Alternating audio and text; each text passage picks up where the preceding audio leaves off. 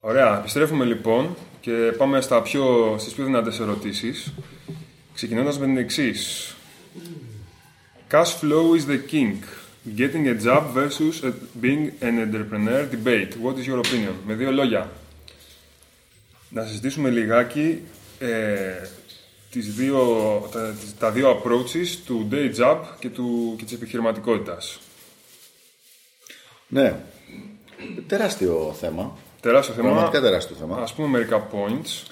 Λοιπόν, δεν το θεωρώ περίεργο, παύλα, κακό, μεμπτό ή οτιδήποτε. Το να έχει κάποιος να είναι υπάλληλος και να έχει day job είναι, για μένα ήταν πάρα πολύ απλό. Αν το άντεχα, αν μπορούσα να το ανεχτώ, θα το, θα το είχα κάνει. Μπορούσα, εγώ μπορούσα να το ανεχτώ μόνο σε πολύ πολύ συγκεκριμένα σαν καθηγητή στο, στο, εκεί που ξέρετε ότι είμαι, όσοι ξέρετε. Λοιπόν, όπου είναι πολύ πολύ συγκεκριμένο το πράγμα, έχω κάποιες ώρες τη βδομάδα, ξέρω ότι είμαι hired to do μια συγκεκριμένη συγκεκριμένη δουλειά, πάω, κάθομαι ένα τρίωρο, φεύγω. Σε παραπέρα δεν θα μπορούσα να το κάνω, οπότε γι' αυτό δεν ήταν ποτέ θέμα. Είναι, στην πραγματικότητα είναι πολύ καλό αυτό, γιατί δεν υπάρχει choice.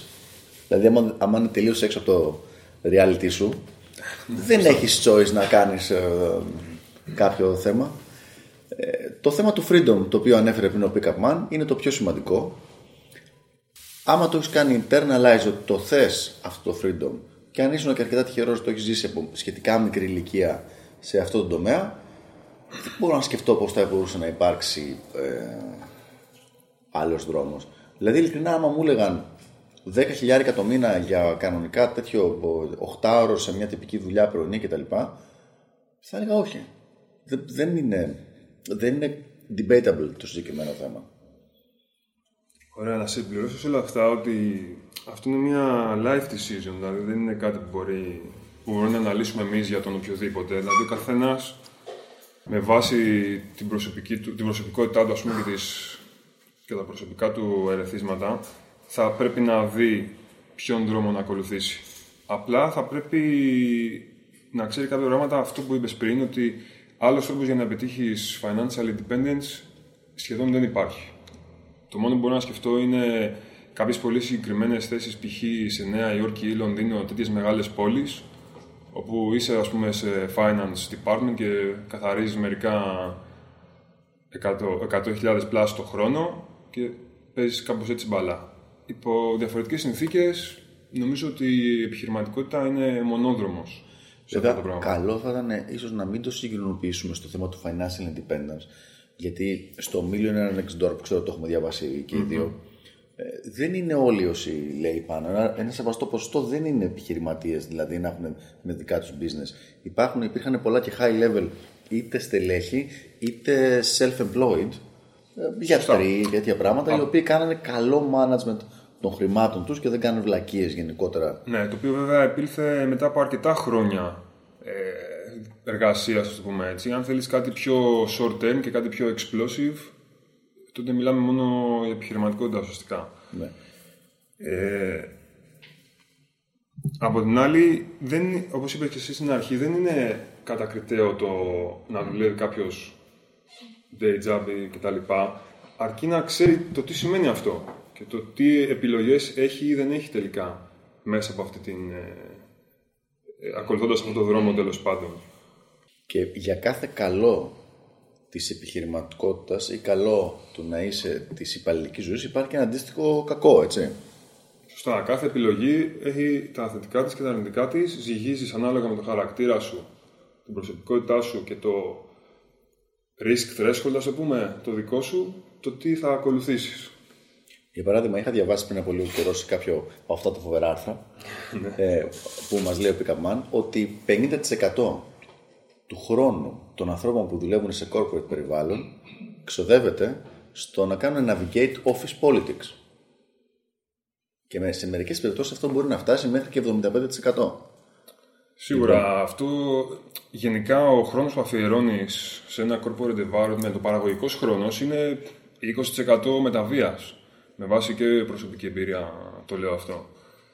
Ε, άρα δεν κάνεις utilize σωστά το χρόνο σου. Έτσι, και από εκεί που θα μπορούσε να έχεις μια παραγωγικότητα 10α, έχεις τελικά 2α την οποία την καρπώνεται και άλλος. Ε, εδώ θα ήθελα να ακούσουμε ερωτήσεις από, από Για το σας παιδιά. συγκεκριμένο θέμα. Πάμε.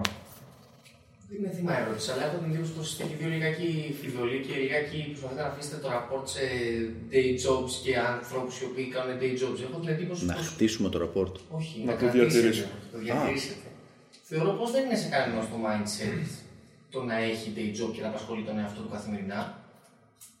Ε, μπορώ να σε διαβεβαιώσω δύο, ότι από εμάς τους δύο. Τουλάχιστον ναι, Για γιατί μας Εμάς τους τους δύο. δύο Ε, προφανώς μα, όχι. αφού είπαμε ότι εγγενετή, εγώ δηλαδή εγγενετή το είπα. Το Δεν μπορούσα να το εγγενετή. κάνω. Εγώ το απέκτησα μετά. Ε, γιατί, Για- γιατί δεν γίνεται, πώς να σου πω, δεν γίνεται όλοι να ακολουθήσουν αυτόν τον δρόμο.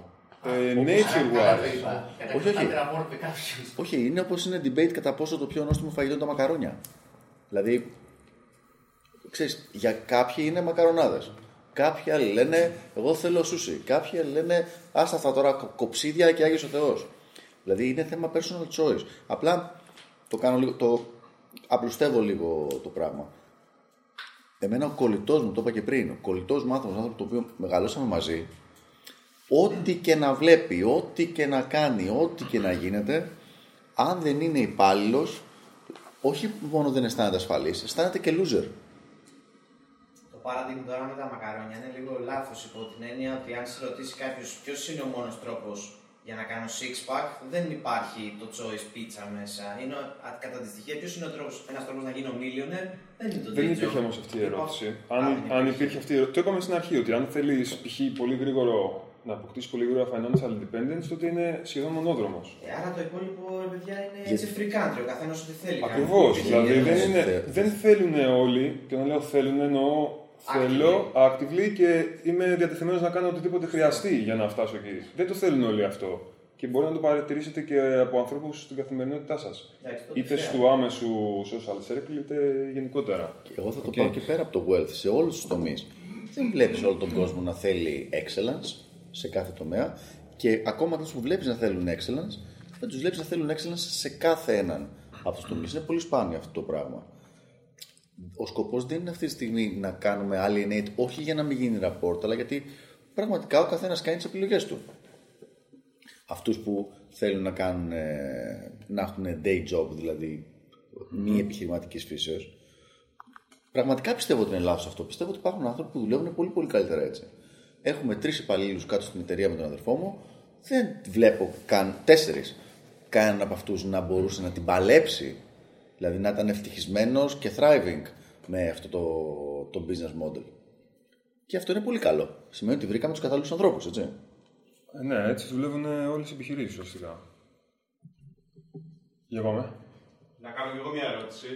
Όταν ε, έχεις τη δική σου επιχείρηση, ε, παίζεις πάλι με, ασχολείσαι πάλι λίγο με τα politics, αλλά πλέον τα politics είναι οι πελάτες σου και αυτοί οι οποίοι εν τέλει θα σου φέρουν καινούργια έσοδα πίσω. Δηλαδή, σε ένα pick-up man, όταν ήσουν στην εταιρεία, ήταν και αυτό σαν ένα training material που ήσουν εκεί και ασχολήθηκες λίγο με τα politics, ώστε να δεις το πώς θα διαχειριστείς και τους μελλοντικούς σου πελάτες, να έρθεις κοντά μαζί τους. Ε, politics αναφερόμαστε κυρίως στους υπαλλήλους της εταιρείας, όχι τόσο τους εξωτερικούς. Οκ. Ε, κοίταξε, στη δικιά μου, ε, εκεί που δούλευα τέλος πάντων, ε, υπήρχε ευτυχώς χαμηλός βαθμός office politics, ή τουλάχιστον έτσι το αντιλα- αντιλαμβανόμουν εγώ, ότι δεν υπήρχε δηλαδή αυτό που βλέπουμε σε ταινίες, σε σφάζει ο άλλος στο λαιμό κτλ. πισώπλατα μαχαιρώματα και τέτοια.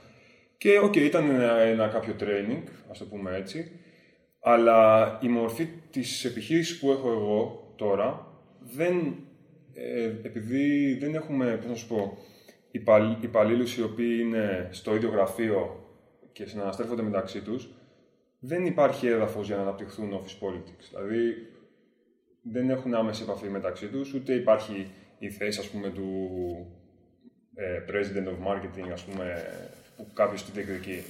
Άρα, δεν, στο συγκεκριμένο case δεν, ε, δεν υφίσταται τέτοια περίπτωση.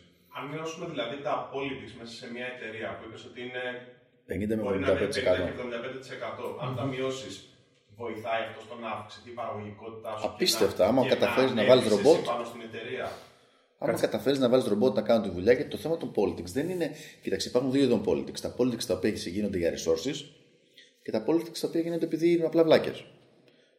Αυτά τα οποία γίνονται για resources είναι θέμα competition. Είτε fair είτε unfair competition. Δεν μπορείς να κάνεις κάτι για αυτό το πράγμα. Δηλαδή θα υπάρχει πάντα. Το μόνο που μπορείς να κάνεις είναι με κάποιους κανόνες και με κάποιο selective ας πούμε reprimand, πώς να ταχώνεις, να το κρατήσεις σε ένα συγκεκριμένο level, fairness level. Α, Τα politics τα οποία γίνονται επειδή οι άλλοι είναι αντίστοιχο με το κουτσομπολιό. Okay. Υπάρχει το κουτσομπολιό το οποίο γίνεται για exchange of information, το οποίο μπορεί να είναι actionable για να πάρεις κάποια, να- κάποια απόφαση για να προχωρήσεις σε ένα επόμενο action. Και υπάρχει το κουτσομπολιό που είναι, μάλλον λόγια να αγαπιόμαστε. Το water cooler effect που λένε στο, ε, στο corporate world. Γι' αυτό δεν μπορείς να κάνεις κάτι, είναι στην ανθρώπινη φύση, ειδικά στην beta φύση. Πάντως τα politics παίζουν, δηλαδή δεν μπορείς να τα μειώσεις τελείως. Δηλαδή να πει κάποιος ότι έρχομαι, δουλεύω. Μισό λεπτό. για- Αναφέρεσαι από την σκοπιά του υπαλλήλου ή του υπαλλήλου. business owner; Του υπαλλήλου. Του υπαλλήλου σε καμία περίπτωση δεν μπορεί να τα εξαλείψει. Πώς θα Την τα έχεις εξαλείψει; πατήσει. Ναι, είναι... Την έχεις, πα- θα, σε- θα σε απολύσουν. Πρέπει, να, Insights. πρέπει να ξέρεις πώς παίζεις το παιχνίδι. Είναι θλιβερότατο, είναι απίστευτα θλιβερό, αλλά eventually δεν θα πειράζει κανένα, δεν θα ενοχλήσει κανένα, δεν θα επενώσει και θα σε απολύσουν επειδή δεν ξέρουν τι κάνουν φουμάρες. Δηλαδή, Politics είναι αυτός- Ακόμα και το ότι με κάποιον τρόπο επικοινωνώ το ότι έχω, ε, έχω ότι κάνω καλά τη δουλειά μου. Σαφέστατα. Αυτό. Εννοείται. Και αυτό είναι mandatory σε corporate environment. Ναι, Ακόμα όχι ότι κι αν- πιάνω το αφεντικό, συγγνώμη που σε διακόπτω. Όχι mm-hmm. ότι πιάνω το CEO και του λέω ε, άστο τους υπολείπους, εγώ την έχω κάνει τη δουλειά, να κοίτα πόσο ωραίο είναι αυτό που έχουμε φτιάξει. Το πώς θα γίνει το delivery είναι ψιλο irrelevant. Το point είναι ότι πρέπει να είναι σαφές και visible ότι η δουλειά που έχεις κάνει εσύ είναι αξιόλογη και την έχεις κάνει εσύ. Καταλαβαίνεις; Οκ. Πολιτική είπες ότι και στη δική σου εταιρεία που είναι 3 με 4 άτομα είναι πολύ πιο μειωμένος. Δεν είναι 34 άτομα, είναι παραπάνω, απλά δεν έχουν, επειδή είναι virtual το όλο concept, δεν έχουν άμεση επαφή μεταξύ τους, οπότε δεν είναι το... Συν ότι δεν υπάρχουν διακριτές θέσεις, όπως αυτές που σας ανέφερα πριν, ότι είναι ο senior developer, που είναι μία θέση. Είναι πιο flat, ας το πούμε έτσι, η ιεραρχία, άρα δεν υπάρχει ε, έδαφος να αναπτυχθούν τέτοια πράγματα. Υπάρχει και άλλος ένας λόγος. Όταν, είσαι- όταν πας σε ένα virtual. Καλά, θα τα πούμε από το Σάββατο αυτά, αλλά για ένα μικρό. Γιατί πάμε sideways τώρα. Όταν είσαι σε ένα virtual business model, μεταφέρεσαι από ένα time model σε ένα results model.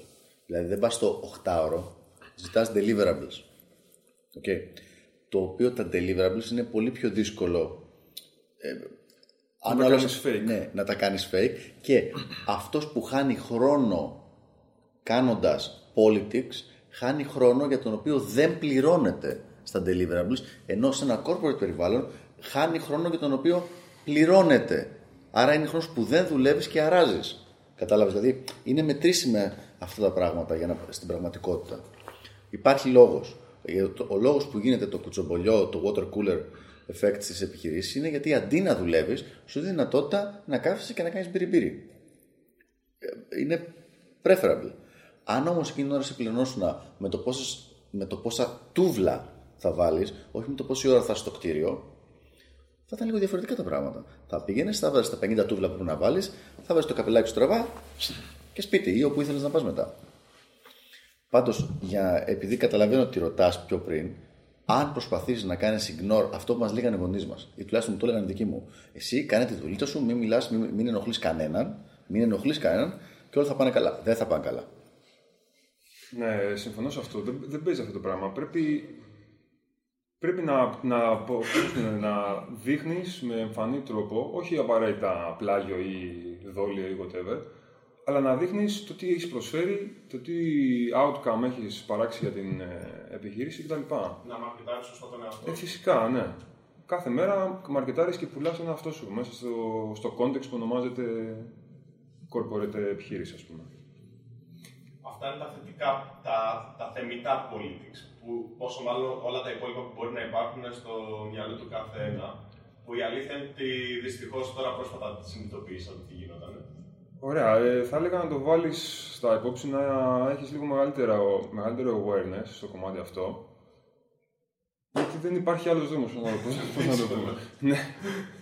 Ε, και κάτι άλλο που θέλω να σημειώσω, σε, με βάση αυτό που είπες νομίζω στην αρχή, είναι ότι ο μέσος corpo- corporate υπάλληλος δεν ξέρει πώς να δουλεύει. Εννοώ productivity-wise και deliverables-wise κτλ. Άρα, αν εσύ ξέρεις να, πώς να δουλεύεις, είσαι, έχεις ένα τεράστιο πλεονέκτημα σε σχέση με όλους τους υπόλοιπους, ε, με- με σχέση με όλους τους υπόλοιπους υπαλλήλους. Ε, και μπορείς να αξιοποιήσεις ίσως πολύ και διαφορετικά το χρόνο που είσαι μέσα στο κτίριο, που είπε και ο Νόεμον πριν. Εννοείς το να ξέρεις να παίζεις και σωστά το παιχνίδι, το διπλωματικό που υπάρχει μέσα σε μια Ναι, αυτό είναι το ένα κομμάτι, αλλά και το actual, την actual παραγωγή να την κάνεις με τον πιο efficient και το πιο αποδοτικό τρόπο. Να το πω στα ίσα γιατί δεν το έχει Για πιάσει. πες το. Λοιπόν, Εννοεί να κάνεις τη δουλειά που περιμένει ο κόσμος από σένα σε 2,5 ώρες και να έχεις άλλες 5,5 ώρες να εξελίξεις τον εαυτό σου και τα υπόλοιπα skills σου γενικότερα. Ναι, να ναι. μάθει μια, άλλη γλω... μια άλλη γλώσσα προγραμματισμού. Ρε, Ναι, παιδιά, ακριβώς. τέτοιο πράγμα. αυτό είναι το bottom line. Αυτό.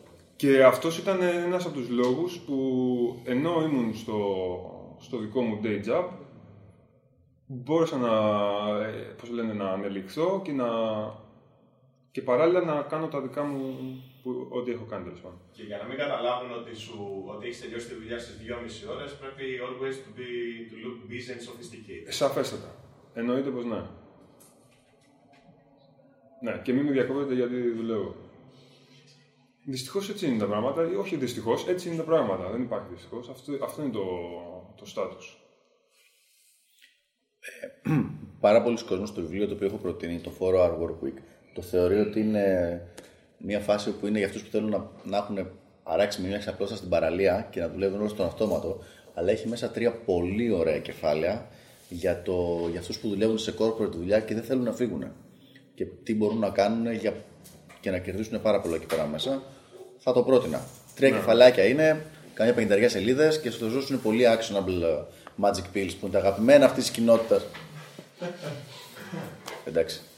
Είναι όντως ε, το συγκεκριμένο βιβλίο πολύ must. Απλά να το διαβάσουν ε, όσοι δεν το έχουν διαβάσει αφού έχουν ένα γενικότερο awareness για να μην, για να μην την πατήσουν με αυτό που είπες ότι θα νομίζουν ότι είναι για παραλίες και, και κοκτέιλς κτλ.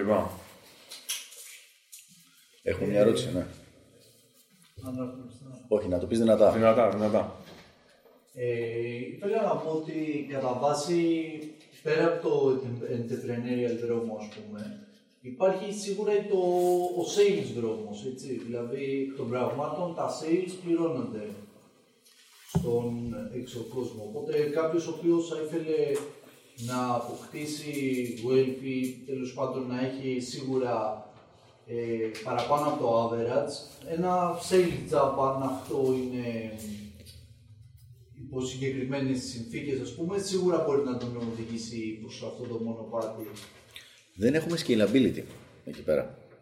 Ε, αν με πληρώνεις όμως με όπως τα περισσότερα, ιδίως άμα είναι ψηλό high-end sale, ε, με ποσοστό επί της πωληση εκεί, οκ, δεν έχει scalability, αλλά σίγουρα θα γίνεις million. Έχεις magnet. Ε, αν ρωτάς εμένα, ναι, θεωρώ ότι είναι ένα approach ε, viable, αλλά όπως είπες υπό συγκεκριμένες προϋποθέσεις, γιατί άλλο να πουλάς μανταλάκια, ας πούμε, στο σούπερ μάρκετ ή να πουλάς συνδέσεις ε, και τα λοιπά που πουλάνε τώρα Ναι, σίγουρα. και άλλο να πουλάς ε, πώς λένε, αμοιβαία κεφάλαια που ο άλλος θα μπει και θα, θα, πώς λένε, θα ακουμπήσει ένα εκατομμύριο, άρα εσύ παίρνεις το 1% του ενός εκατομμυρίου και εκεί έχεις το magnitude. Αλλά είναι υπό συγκεκριμένες προϋποθέσεις και σε συγκεκριμένα, πώς να σου πω, Σίγουρα σε συγκεκριμένα. σε συγκεκριμένα πεδία, ναι. Δηλαδή εκτός από finance Και real estate. και real estate, ίσως και κάποια high-end αυτοκίνητα, κάπου, κάπου εκεί παίζεις. Επειδή δυσκολεύομαι λίγο να, να ξέρω το επίπεδο σε κοινό κώδικα επικοινωνίας. Υπάρχει κάποιος εδώ που δεν έχει διαβάσει το Rich Dad Poor Dad. Ναι, οκ, εντάξει. Είναι for beginners. Ναι. Δηλαδή, τα πρώτα πρώτα πραγματάκια για να μπορούμε να έχουμε κοινό, κοινό κώδικα επικοινωνίας. Δεν είναι κάποιο badge of honor αυτό το πράγμα ότι α, το διάβασα. Απλά καταλαβαίνουμε κάποιες τις διαφοροποιήσεις, το, τα, τα αρτημόρια της, της, του, του job, ας πούμε, versus business, versus investor και όλα αυτά. Ισχύει αυτό που λες, αλλά πάλι με, τη, με αυτά που είπε και ο Pickup Man. Και εγώ αυτό πιστεύω. Συν το ότι ειδικά στην περίπτωση του Pickup Man, μιλάμε για ένα asset το οποίο με minimum mon- monitoring ανεβαίνει και ανεβαίνει και ανεβαίνει και ανεβαίνει. Κάτι το οποίο δεν είναι εφικτό όταν είσαι sales manager. Δηλαδή, ναι με βελτιώνεται λίγο η κατάσταση, αποκτά, έχεις analog εμ, αύξηση, ενώ στην άλλη περίπτωση έχεις exponential. Linear. θες να πεις. Ναι, ναι, σωστά. Μπράβο. Και κάτι ακόμα. Νομίζω ότι είναι τελείως αντίθετο με αυτό που ανέφερες πριν που μίλησε για delegation. Δηλαδή είναι εκ των πραγμάτων αντίθετο το να φτιάξεις μια επιχείρηση στην οποία εσύ θα είσαι αυτός ο οποίος πρέπει να τη διηγεί και πρέπει να τη κάνει. Απλά, σωστά, απλά αυτό είναι ένα διαφορετικό path και έχει διαφορετικά, πώς να σου πω, μειονεκτήματα και πλεονεκτήματα, ας το πούμε έτσι. Είναι διαφορετικό το concept.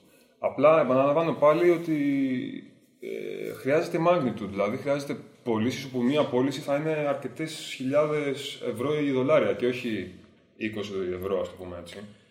Τίθεται και θέμα τι εννοεί ο καθένας financial independence. Δηλαδή, αν για financial independence μιλάμε το να έχει καθαρά, ξέρω εγώ, 6.000 το μήνα και να- αυτά είναι, αυτά είναι τα χρήματα με τα οποία παίζεις, ε, αυτό μπορεί να γίνει με πολλούς διαφορετικούς τρόπους. Αν όμως μιλάς για 100.000 το μήνα ή για 500.000 ή για ένα εκατομμύριο, εκεί αλλάζουν. Δηλαδή, ξαφνικά, εκτός αν πουλάς αερο, ε, αεροσκάφη σε διαφορετικές ας πούμε χώρες, δεν μπορείς να φτάσεις σε αυτό το πράγμα. Πάρε το, Pat- το Pat Flynn αυτή τη στιγμή, ας πούμε, βγάζει που στε- σε πραγματικό αυτό που βλέπω, το ξέρουμε το Pat Flynn, κάμποση. Pat Flynn, Smart Passive Income, τίποτα. Ωραία. Λοιπόν, ο άνθρωπος βγάζει 100.000 το μήνα, κατά μέσο όρο, από τα οποία τα 50.000 είναι από το traffic που έχει στο site, από τα affiliate sales σε hosting. 50.000 το μήνα σε affiliate sales σε hosting. Υπάρχει καλύτερος τρόπος δηλαδή που μπορούσε κάποιος να κάνει να εκμεταλλευτεί το traffic του; Από πραγματικά χρήματα που βγαίνουν από τη δουλειά που έχει κάνει εκτός από, αυτό το, από αυτά που έχει χτίσει είναι 2-3 χιλιάρικα, κάτι τέτοιο ήταν. 4. Ναι, το 80-20 αυτών είναι τα sales από affiliate ε, commission, Ναι. ας το πούμε έτσι. να σχολιάσω ότι και αεροπλάνα να πουλάς. Δεν είσαι σε ένα γραφείο και έχεις την ουρά στον κόσμο. Πούλα μας αεροπλάνα, πούλα. Αναγκαστικά το πουλ σε οτιδήποτε είναι τόσο ακριβό, αμοιβαία κεφάλαια του, είναι ένα στο μήνα. Ναι, είναι θέμα και scale, ας το πούμε έτσι, πόσους ανθρώπους ή πόσα deals ας πούμε, μπορείς να κλείσεις και είναι και θέμα magnitude, δηλαδή πόσο μεγάλο είναι το, το commission ας πούμε, που θα πάρεις σε κάθε περίπτωση. Ιδανικά, Και- Και έχεις ημερομηνία λήξης βασικά που είναι επίσης βασικό. τι είναι η σημερινή λήξης; Υπάρχει κάποια στιγμή που δεν θα μπορείς να το κάνεις για τους χύψη λόγους. Πιο βασικά είναι πρέπει να είσαι active, ρε παιδιά. Ναι, ναι, ναι. Πρέπει να είσαι active. Ισχύουν όλα αυτά. Ισχύ... Πολλές φορές ανάλογα με το πολιτικό περιβάλλον σου κόβεται η access σε αυτά τα sales. Ε, ένα άλλο πράγμα είναι ότι σε τέτοιες δουλειές, σαν αυτές με τα αερο- αεροσκάφη, τίθεται θέμα access, ενώ σε online δουλειές όλοι έχουν access. Δηλαδή εννοώ ότι οποιοδήποτε consumer, αυτό, αυτό εννοώ έχει access. Για να αποκτήσει πρόσβαση, εγώ δηλαδή δεν μπορώ να αποκτήσω πρόσβαση στον τελικό consumer αυτών των ε, αεροπλάνων, αυτοί που θα αγοράσουν, αλλά μπορεί, μπορεί ο pick-up man να αποκτήσει, να έχει πρόσβαση σε αυτόν οποιοδήποτε έχει μια online σύνδεση. Δηλαδή πραγματικά το καλύτερο μοντέλο, εγώ το- είμαι, πιστεύω, πιστεύω πραγματικά ότι είναι αυτό που έχει ο pick-up man, το καλύτερο μοντέλο. Εγώ το δικό μου το θεωρώ υποδιέστερο. Για να κλείσουμε λοιπόν, είναι ένα alternative approach, απλά με τα μειονεκτήματα που είπαμε. Ε, επειδή το έχουμε συζητήσει εμείς προσωπικά, αν καταφέρεις και κάνεις accumulate ένα τεράστιο ποσό σε σύντομο χρονικό διάστημα, το οποίο μπορεί να είναι μία δεκαετία, ας πούμε, max, είσαι μια χαρά. Άλλη ερώτηση εδώ; Προχωράμε. Πάμε. Οπότε, σχετική ερώτηση, υπό ποιες προποθέσει να αφήσω τη δουλειά μου. Η οποία είναι και αυτή αρκετά γενική. Οπότε, ας πούμε, ε, μερικά principles και μπορούμε, μπορούν να συμμετέχουν μετά και οι υπόλοιποι με ερωτήσεις επιπλέον. Λοιπόν, εμένα είναι από τις αγαπημένες με ερωτήσεις αυτή. Γιατί ε, πραγματικά αρχίζει, μπορείς να, δει, να βοηθήσεις τον άλλον να δει τα blind spots στη σκέψη του. Τη δουλειά σου πρέπει να την αφήσει όταν είσαι δυστυχισμένος με τη δουλειά σου. Παύση. Και αρχίζουμε να λέμε, με τι είσαι δυστυχισμένος στη δουλειά σου. Είναι το πρωινό ξύπνημα; Είναι οι άνθρωποι που έχεις στο ίδιο γραφείο physically μαζί σου; Είναι ότι δεν μπορείς να αναλυθείς στην ιεραρχία; Το οποίο ανοίγει την υποπαρένθεση. Γιατί θες να αναλυθείς στην ιεραρχία; Ε, είναι με τα λεφτά τα οποία παίρνεις; Όλα... Μόλις όσες φορές έχει γίνει αυτή η κουβέντα και δυστυχώς έχει γίνει με πολύ κόσμο, είναι γιατί ο τυπικός άνθρωπος έχει για κάποιο λόγο βγάλει ένα negative feeling για αυτό το πράγμα το οποίο λέγεται δουλειά, το οποίο πραγματικά μπορεί να είναι ο οδηγός του λεωφορείου το πρωί που τον πάει, που αργεί κάθε μέρα και καθυστερεί να φτάσει αυτός. Και αντί να λύσει αυτό το πρόβλημα, δηλαδή πάρε πατίνι, βρες έναν άνθρωπο από τη δουλειά, τον οποίο του πληρώνεις το φάι το μεσημέρι και σε πηγαίνει το πρωί, αντί να λύσει το συγκεκριμένο πρόβλημα και να φύγει το negative feeling, αυτό είναι ένα γεμάτο γενικότερο τέτοιο πράγμα το οποίο λέει ε, θέλω να φύγω από τη δουλειά μου, θέλω να αλλάξω, θέλω οτιδήποτε. Εγώ τώρα με, με ρίσκω να ρίξουμε λίγο το επίπεδο της κουβέντας. Το συγκεκριμένο το θεωρώ τελείως γκομενίστικη η αντιμετώπιση. Δηλαδή, σαν την τυπική κοπέλα, η οποία επειδή δεν την έβγαλε έξω κάποιος, λέει θα χωρίσω. Και το πρόβλημά της ήταν ότι ξέχασε, ρε παιδί μου, την επέτειό τους, ξέρω εγώ, ενώ όλα τα άλλα ήταν μια χαρά. Καλό είναι να μην είμαστε έτσι. Ανάλυση, ανάλυση, ανάλυση με, με πολλά, πολλά, πολλά steps. Για ποιο λόγο, τι είναι αυτό που δεν σου αρέσει, τι δεν σου κάνει, τι, τι και βλέπω πρώτα απ' όλα κατά πόσο μπορούμε να το κάνουμε side track αυτό. Αν δεν γίνεται να κάνεις side track και πραγματικά το πρόβλημα είναι η δουλειά, δηλαδή η δουλειά που κάνεις εκεί δεν θες να την κάνεις, είσαι πια δυστυχισμένος με αυτό το πράγμα, τότε πάλι με planning, με strategy, το exit strategy. Καλή ώρα. Για το exit strategy, όχι για το να είναι δυστυχισμένος στη δουλειά.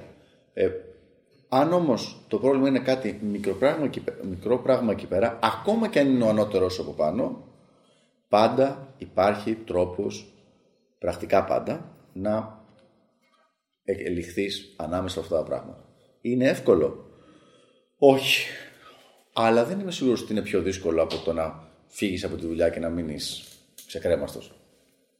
Το οποίο είναι ένα καθαρά emotional decision. Βαρέθηκα, σας παρατάω όλους, σηκώνομαι και φεύγω. Αυτός είναι ο ορισμός του emotional decision. Ε, συμφωνώ. Ε, συνήθως είναι ένα, ένας συνδυασμός όλο τον παραπάνω. Με μάλλον μεγαλύτερη βαρύτητα να έχει το χαμηλό εισόδημα, ας το πούμε έτσι. Και αυτό είναι συνήθως που οδηγεί, από ό,τι έχω παρατηρήσει εγώ τουλάχιστον, στην θεωρητική ας πούμε, απόφαση ότι κάποιος θέλει να φύγει από τη δουλειά του. Ε, σε κάθε περίπτωση, πρέπει ο καθένας, αφού έχει στάσει όλες αυτές τις παραμέτρου που ανέφερε ο Νοήμων και ας πούμε ότι είναι στο στάδιο ότι έχει αποφασίσει να φύγει από τη δουλειά του, θα πρέπει, όπως ανέφερες, να υπάρχει κάποιο strategy. Και πρώτο πρώτο βήμα είναι ένα introspection, δηλαδή ποιος είσαι. Είσαι ο φοιτητής που δουλεύει τετράωρο στην ε, random ε, εταιρεία και παίρνει 400 ευρώ, ή είσαι διευθυντικός τέλεχος σε τράπεζα και παίρνεις 4.000 το μήνα και είναι πολύ πιο δύσκολο αν κάτι πάει στραβά να βρεις μια αντίστοιχη θέση. Αντίστοιχα, είσαι, όπως είπαμε, φοιτητής που δεν έχει έγνοια και μένει με τους γονείς του στο, στο, κάτω, στο κάτω όροφο και στο ισόγειο ή είσαι 35 ετών με παντρεμένος με δύο παιδιά και έχεις μηνιαία έξοδα να χτυπάνε διχίλιαρο. Είναι διαφορετικά τελείως αυτά τα cases. Δηλαδή, πραγματικά, αν το πρόβλημα είναι το οικονομικό και δεν είναι ότι, και είναι ότι σου έχουν, δεν σου δίνουν 200 ευρώ παραπάνω που έχεις ζητήσει και όλα τα άλλα έχουν βρεθεί Όλες οι υπόλοιπες λύσεις είναι OK, αλλά το πρόβλημα είναι αυτό. Απλά βρει έναν τρόπο να βγάζεις 200 έξτρα ευρώ το μήνα. Και αυτό γίνεται έτσι, δεν είναι κάτι απίστευτο δύνατο. Δηλαδή, στρατηγικά είναι πολύ πιο έξυπνο να βάλεις μια υπορουτίνα σε ένα ήδη υπάρχον σύστημα, η οποία να προσθέτει 200 ευρώ στο σύστημα, παρά να το σβήσεις όλο φωτιά στη σιλικόνη και ξανά ένα καινούριο σύστημα από την αρχή. Αν λοιπόν υποθέσουμε ότι ισχύουν όλα αυτά, ότι μισή τη δουλειά σου, θέλεις λεφτά, ναι. είσαι αποφασισμένος και ούτω καθεξής. Το strategy που είχα χρησιμοποιήσει εγώ ήταν ε, ότι αφενός είχα, ε, είχα κάνει accumulate κάποιο ποσό που θα μπορούσε να χρησιμοποιηθεί σαν buffer αν όλα πήγαιναν στραβά ας πούμε, με το online project και θα μπορούσαν να εξασφαλίσουν τα έξοδά μου για τους επόμενους 6 έως 12 μήνες. Υπήρχαν δηλαδή savings, το πούμε πιο απλά.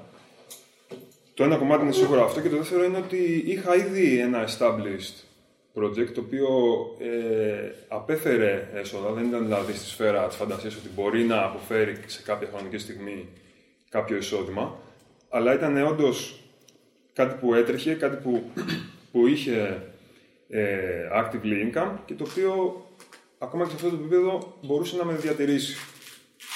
Άρα αυτοί οι δύο είναι οι βασικοί πυλώνες που, που, πρέπει, να- που για μένα έπρεπε να υπάρχουν ε, in place πριν προχωρήσω σε κάποια ριζική αλλαγή. Και αυτό νομίζω είναι το πιο, από τα πιο safe approaches, σημειώνοντας επίσης ότι προσωπικά εγώ δεν είχα ε, υποχρεώσει του στυλ παιδιά, γυναίκες, σκυλιά, γατιά κτλ. Ήμουν δηλαδή, δηλαδή στο πιο, στο πιο safe, ας το πούμε, status. Αυτό, αυτό είναι το καλύτερο στάτους και πραγματικά πιστεύω ότι αν κάποιος θέλει να κάνει κάτι τέτοιο, καλό είναι, ειδι- αν νοικιάζει σπίτι, να καταλάβει ότι είναι ο καιρός να φύγει από το νοικιασμένο σπίτι και να ξαναγυρίσει πίσω στους γονείς του για όσο καιρό θα κάνει αυτή την προσπάθεια. Σε αυτό ξέρω ότι οι περισσότεροι αυτή τη στιγμή θέλουν να βγάλουν τα, τα μάτια τους με τα νύχια έτσι από το να γυρίσουν πίσω στο σπίτι με τους γονείς τους. Αλλά υπάρχουν πράγματα τα οποία είναι στρατηγικά σωστά και τα οποία σου δίνουν πολλά περισσότερα benefits παρακάτω. Και αυτό είναι ένα από αυτά. Γιατί από τους γονείς δεν έχεις μόνο το δωρεάν σπίτι. Έχεις δωρεάν φαΐ και πάρα πολλά δωρε- ε, fringe benefits έξτρα γύρω-γύρω. Ναι, με αντάλλαγμα τη συνηθισμένη γκρίνια και όλα αυτά. Από την άλλη όμως κάπου πρέπει να, κάπου πρέπει να στα resources πρέπει να δεις που είσαι δυνατός και που είσαι αδύναμος. Αν έχεις όλα αυτά τσάμπα, καλό είναι να αποκτήσεις μια μεγαλύτερη ανοχή στο social pressure. Η οποία είναι από αυτή που έρχεται από τους γονείς, έτσι. Δηλαδή το θα έχεις τη μάνα σου, σου γκρινιάζει το βράδυ, ε, πότε θα παντρευτείς, πότε θα βρεις μια δουλειά. Λες, αξίζει αυτό το πράγμα ή να σηκωθώ να φύγω, αλλά θα μου καθυστερήσει πάρα πολύ αυτό το πράγμα την υπόλοιπη ε, δουλειά μου, γιατί θα πρέπει να βρω μια δουλίτσα της πλάκας μόνο και μόνο για να πληρώνω το ενίκιο, το οποίο σημαίνει ότι οι 8 ώρες την ημέρα συν μια ώρα μπρος πίσω, οι 10 ώρες την ημέρα συν το loss of willpower. Δηλαδή είναι πάρα πολλά πράγματα που πέφτουν ε, μαζί. Γενικά δεν θα έπρεπε να είναι μια, απα... μια απόφαση που την παίρνει κάποιος ελαφρά την καρδία. Εκεί θα καταλήξω. Συμφωνώ, συμφωνώ απόλυτα και θα πρέπει όποιος το επιχειρεί αυτό να ξέρει ότι σε short term τουλάχιστον επίπεδο θα πρέπει να κάνει downgrade το, το lifestyle του. Με ό,τι συνεπάγεται αυτό; Από το μένω με τους γονείς μου μέχρι βγαίνω μία φορά όποτε έχει ανάδρομο ερμή ας πούμε. Είναι κάποια, κάποια πράγματα που θα πρέπει να τα θυσιάσει ας το πούμε έτσι. Γενικά το life balance, να ξαναεπανέλθω σε αυτό, όταν κάνεις building something είναι τεράστιος μύθος. Έτσι. Τον καιρό που κάνεις building something, ε, αυ- skill set το ένα το άλλο, είναι, δεν υπάρχει αυτό το πράγμα. Και σας το λέω εγώ που θα σας κάνω το σεμινάριο του productivity μεθαύριο, τον καιρό που κάνεις building δεν παίζει life balance.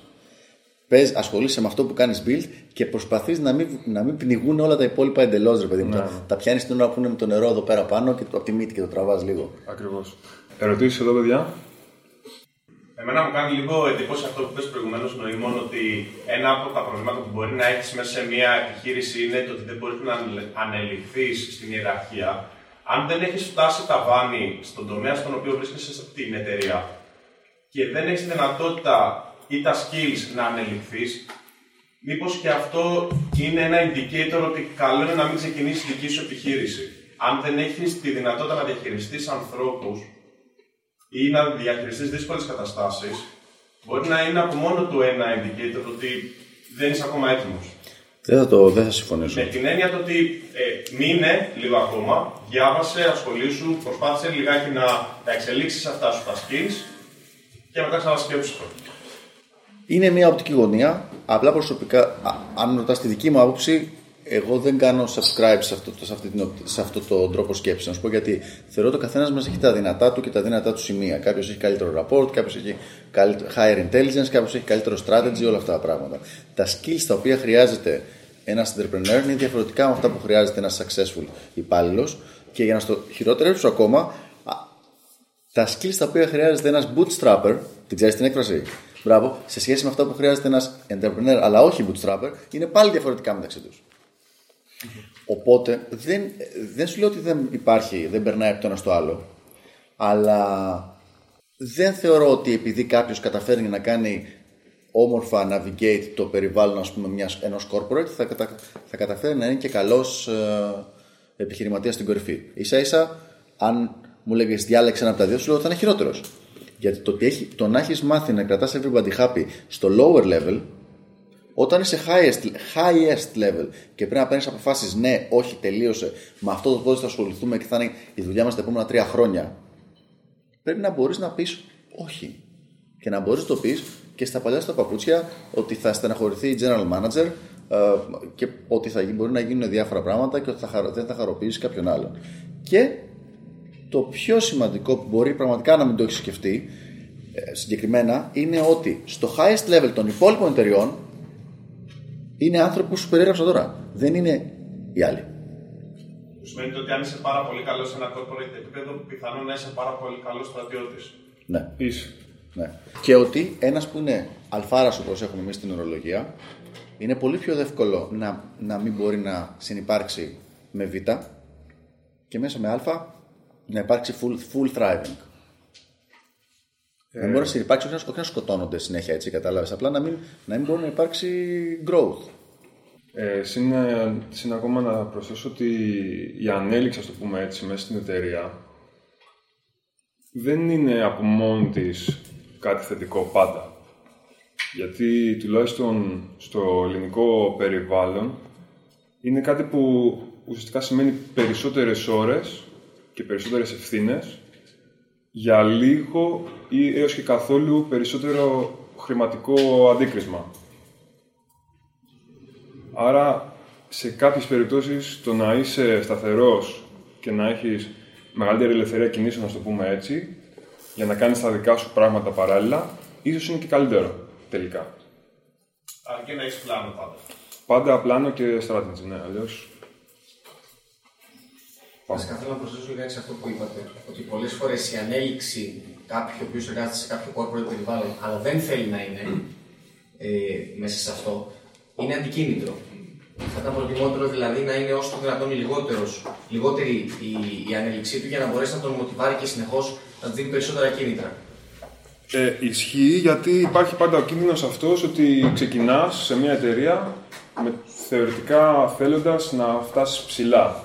Οτιδήποτε και αν σημαίνει αυτό. Άρα ναι, από αυτή την άποψη υπάρχει ο κίνδυνος να παγιδευτείς σε, αυτό το, σε αυτή τη φάση και να ξεκινήσεις τα office politics και να ξεκινήσεις όλα τα περίεργα τα οποία σου αποσπούν ας πούμε την προσοχή από αυτό που πραγματικά θέλεις να κάνεις.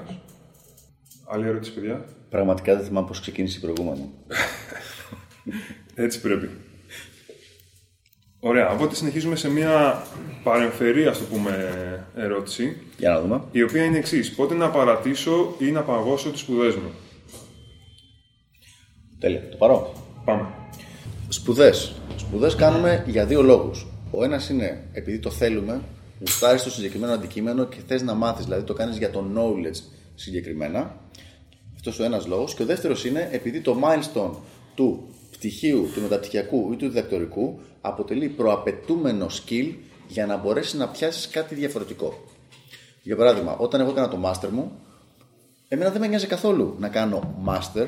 Με ένοιαζε πολύ να δουλέψω με τον συγκεκριμένο καθηγητή και με την ευκαιρία όμως χρειαζόμουν το master για να μπορέσω να πάρω αργότερα να είμαι, να είμαι candidate για μια ε, θέση ακαδημαϊκή. Οπότε λέω με ένα σπάρο δύο τριγώνια. Αυτό είναι συνήθως είναι σπάνια περίπτωση.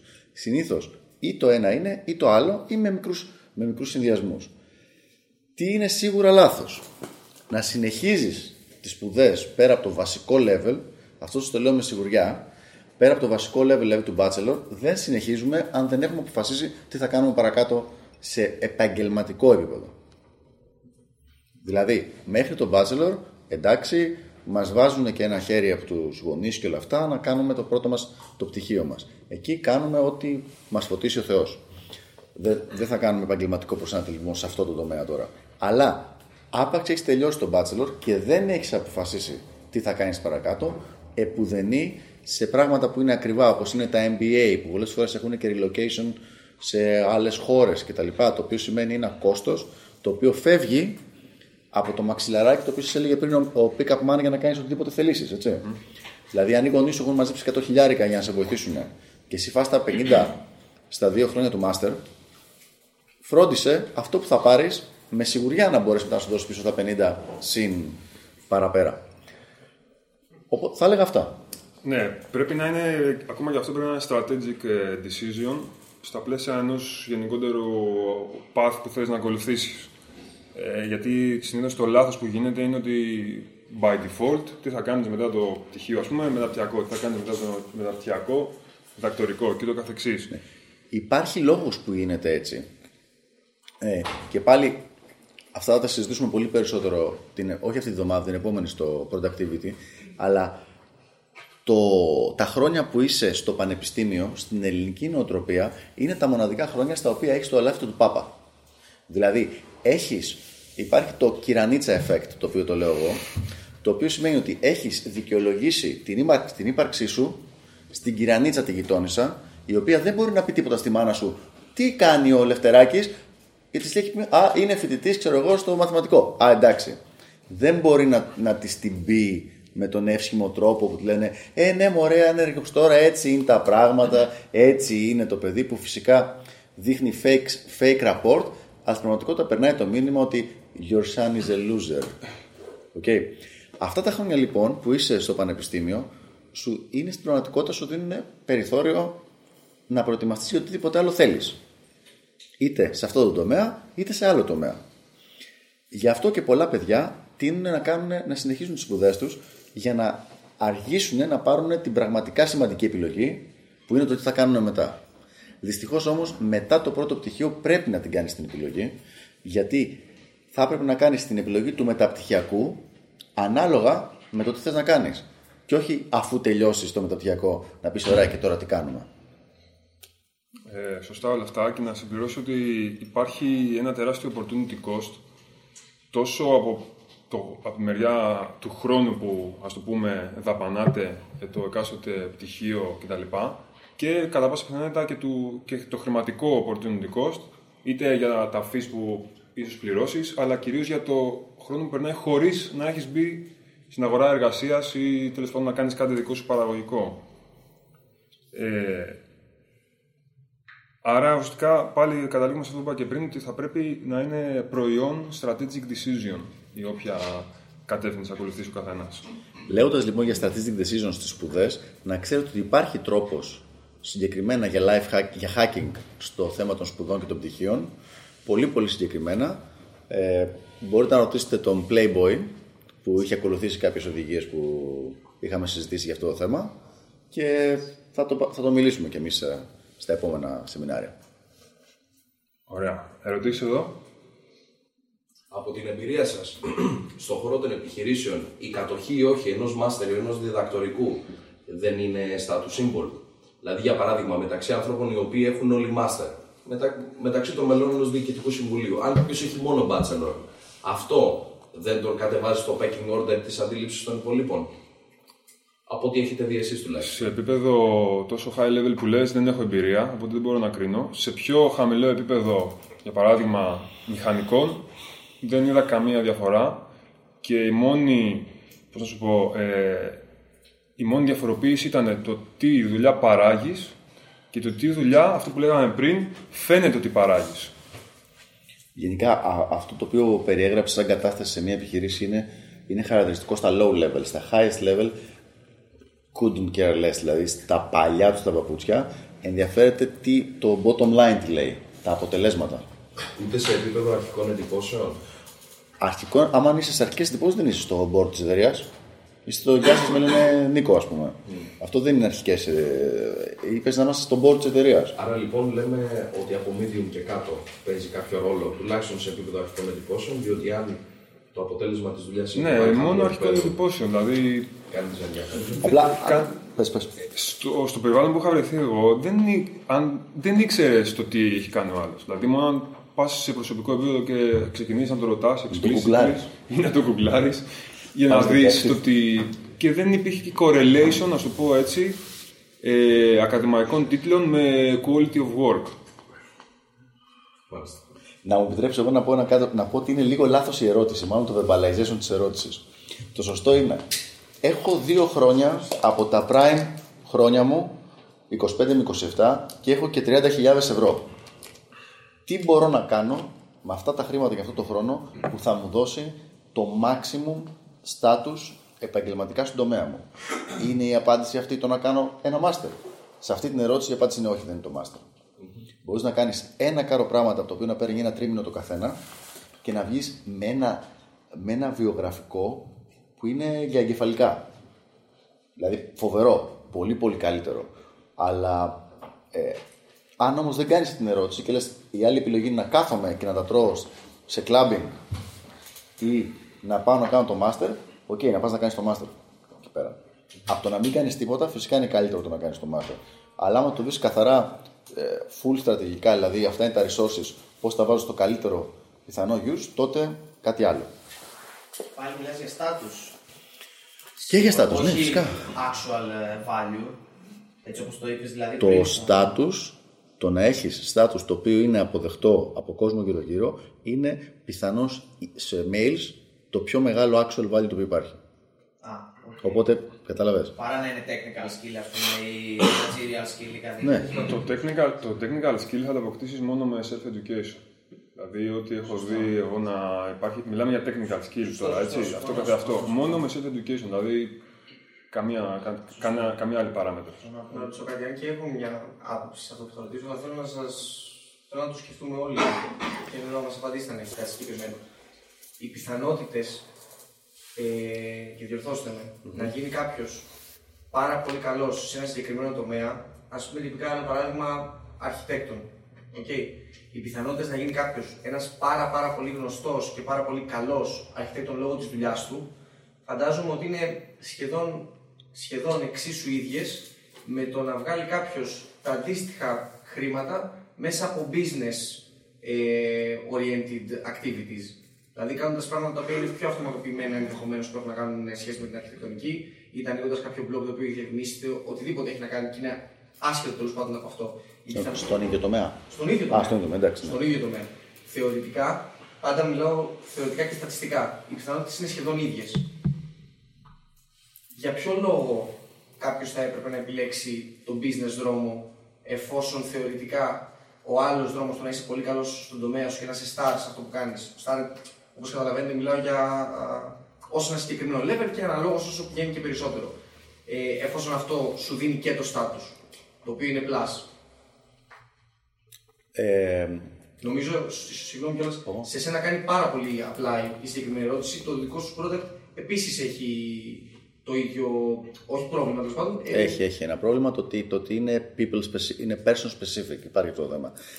Ο λόγος για να διαλέξει το ένα ή το άλλο είναι καθαρά όχι το scalability που λέγαμε πριν, αλλά το να δουλεύει μόνο του. Δηλαδή, αν λείπεις, δεν κάνεις τίποτα, εξαφανιστείς, ε, χαθείς, σκέψου το μοντέλο του Pick Up Man, nobody cares, no offense, το, το site τρέχει μια χαρά, συνεχίζει να φέρνει κόσμο να κάνει τέτοια.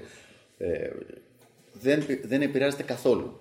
Αν ο superstar, όποιος και είναι ο superstar αυτό, για λίγο καιρό είναι εκτός limelight, Χάνει χρήματα. ε, χάνει, γίνεται, αρχίζει να γίνεται όλο και περισσότερο irrelevant.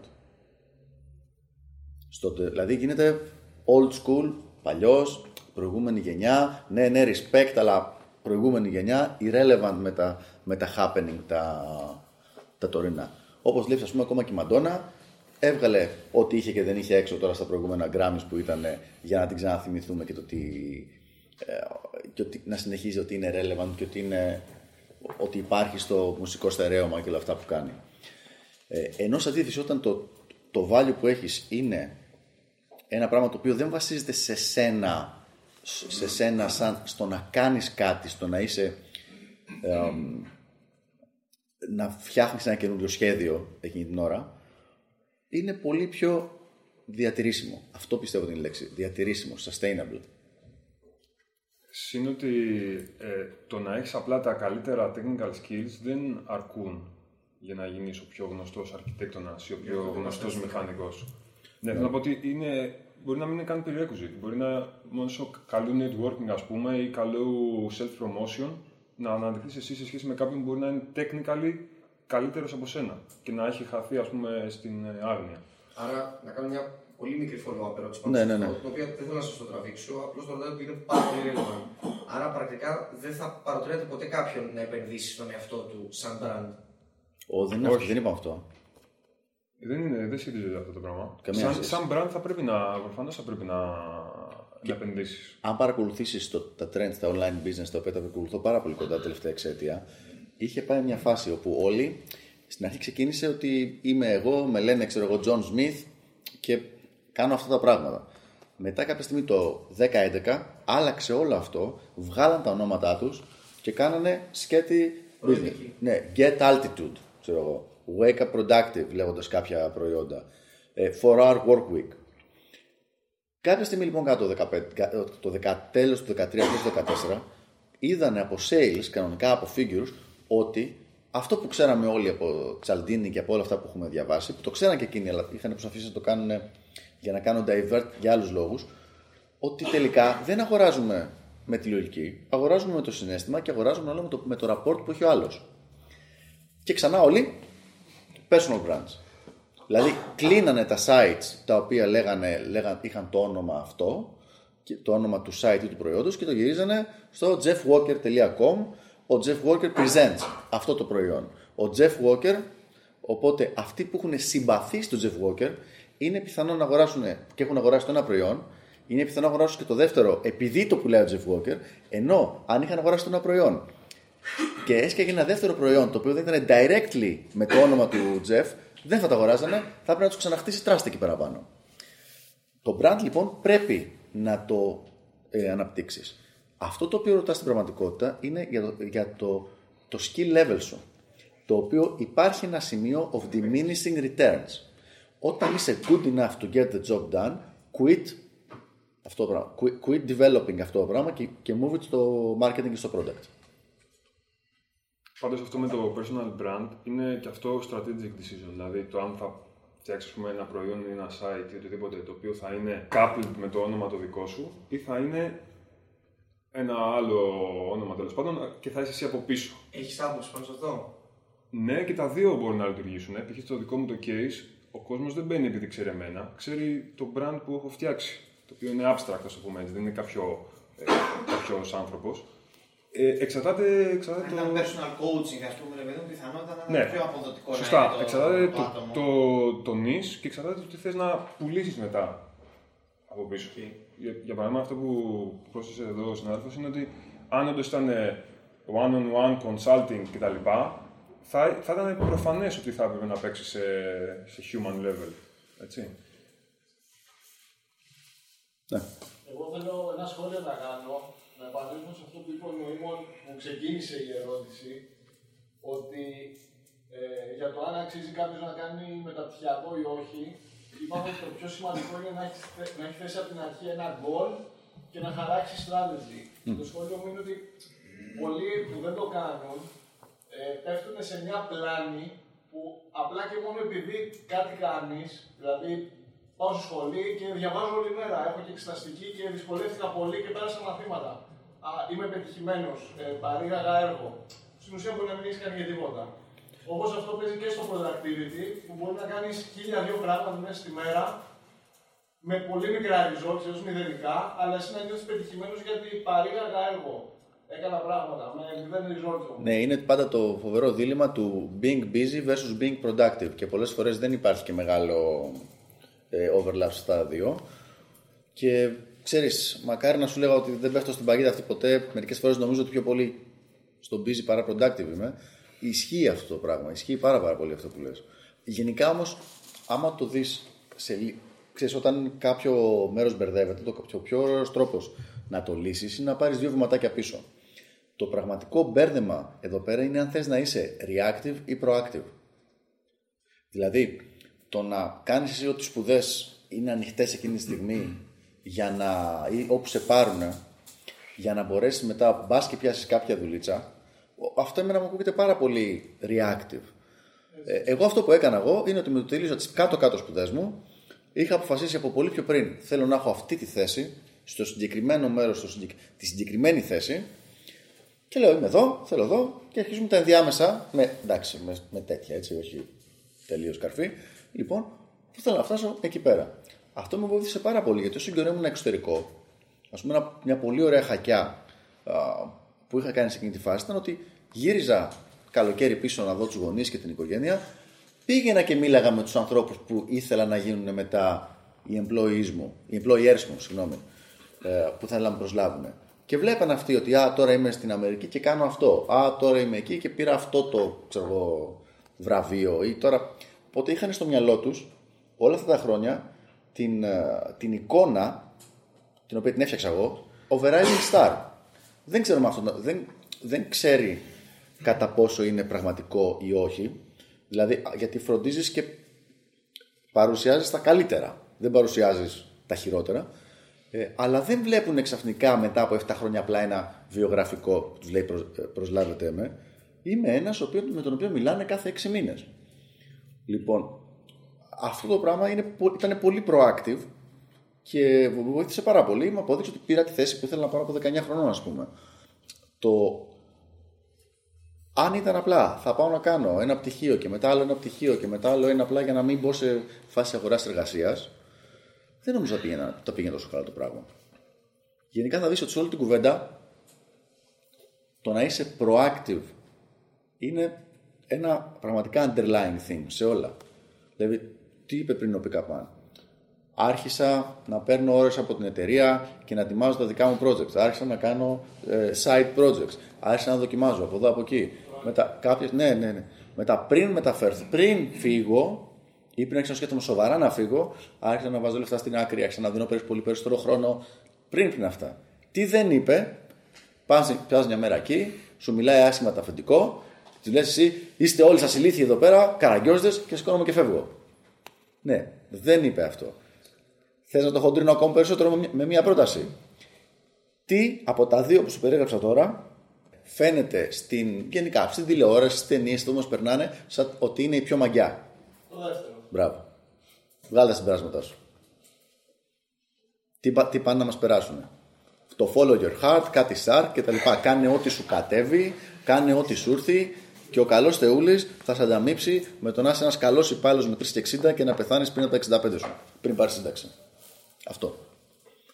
Καλό είναι να μην είμαστε react σε αυτό, να είμαστε proactive. Να, να πεις ένα τι μας λες, Καραγκιόζη, πλάκα κάνεις και να κάνεις το δικό σου δρόμο. Sorry για το μεγάλο rant. Το λογίδριο. ναι, ναι. Ωραία. Ε, ήταν μια καλή αφορμή να προχωρήσουμε στο, στο επόμενο section, το οποίο είναι το lifestyle. Ου.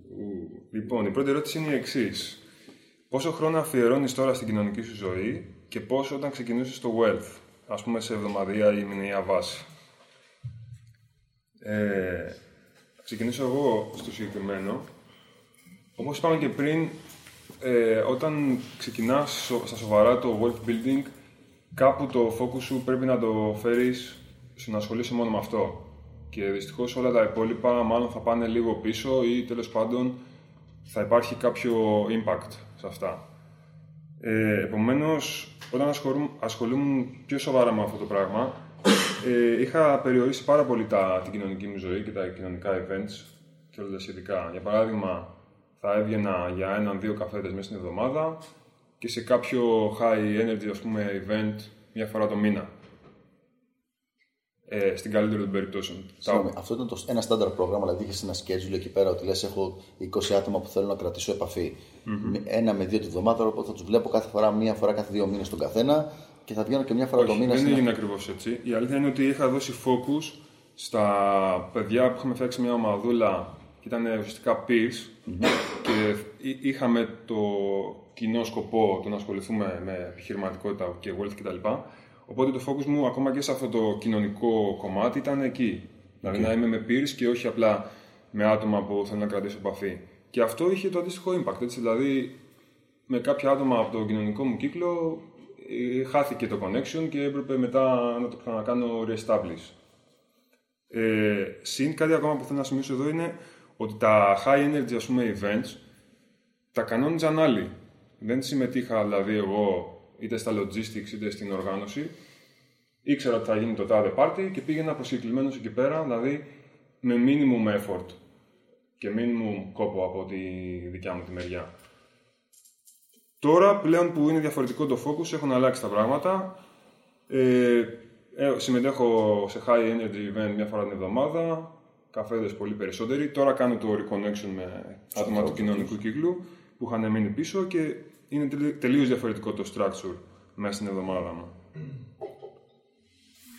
Ναι. Εγώ ήμουν λίγο διαφορετική περίπτωση, αλλά δηλαδή τον καιρό που φτιάχνα το κατά κάποιο τρόπο δεν ήταν ακριβώς το wealth, αλλά έκανα capitalization του skill set που είχα στον τομέα μου σε μια online πλατφόρμα, δεν είναι ακριβώς το ίδιο πράγμα. Δεν χρειαζόταν τόσο τόσο πολύ χρόνο, οπότε τα έτρεχα και τα δυο Απλά όταν δεν κανόνιζα τα διάφορα τα social, τις εξόδους μας και όλα αυτά τα πράγματα, ασχολόμουν με το άλλο το τομέα. Εκεί που ίσως να είναι πιο σχετικό είναι τον καιρό που έκανα το building το skill set αυτό, δηλαδή το, που ήταν ο καιρός του study. Εκεί ήταν τελείως μονόπαντα τα πράγματα. Δηλαδή είχες από 8 ως, δε- εντάξει, από 6 έως 14 ώρες την ημέρα ενασχόληση με αυτό, μία με δύο φορές ε, έξοδο τη βδομάδα με την εκάστοτε κοπελίτσα που βγαινα και αυτό ήταν όλο. Αλλά μιλάμε τώρα για ηλικία 20, 22, για τέτοιες ηλικίες. Α, κάποια στιγμή μετά, όταν δηλαδή μιλάμε για την ηλικία που ασχολούμαστε σήμερα, ήταν ε, σχετικά balanced τα πράγματα. Μάλιστα.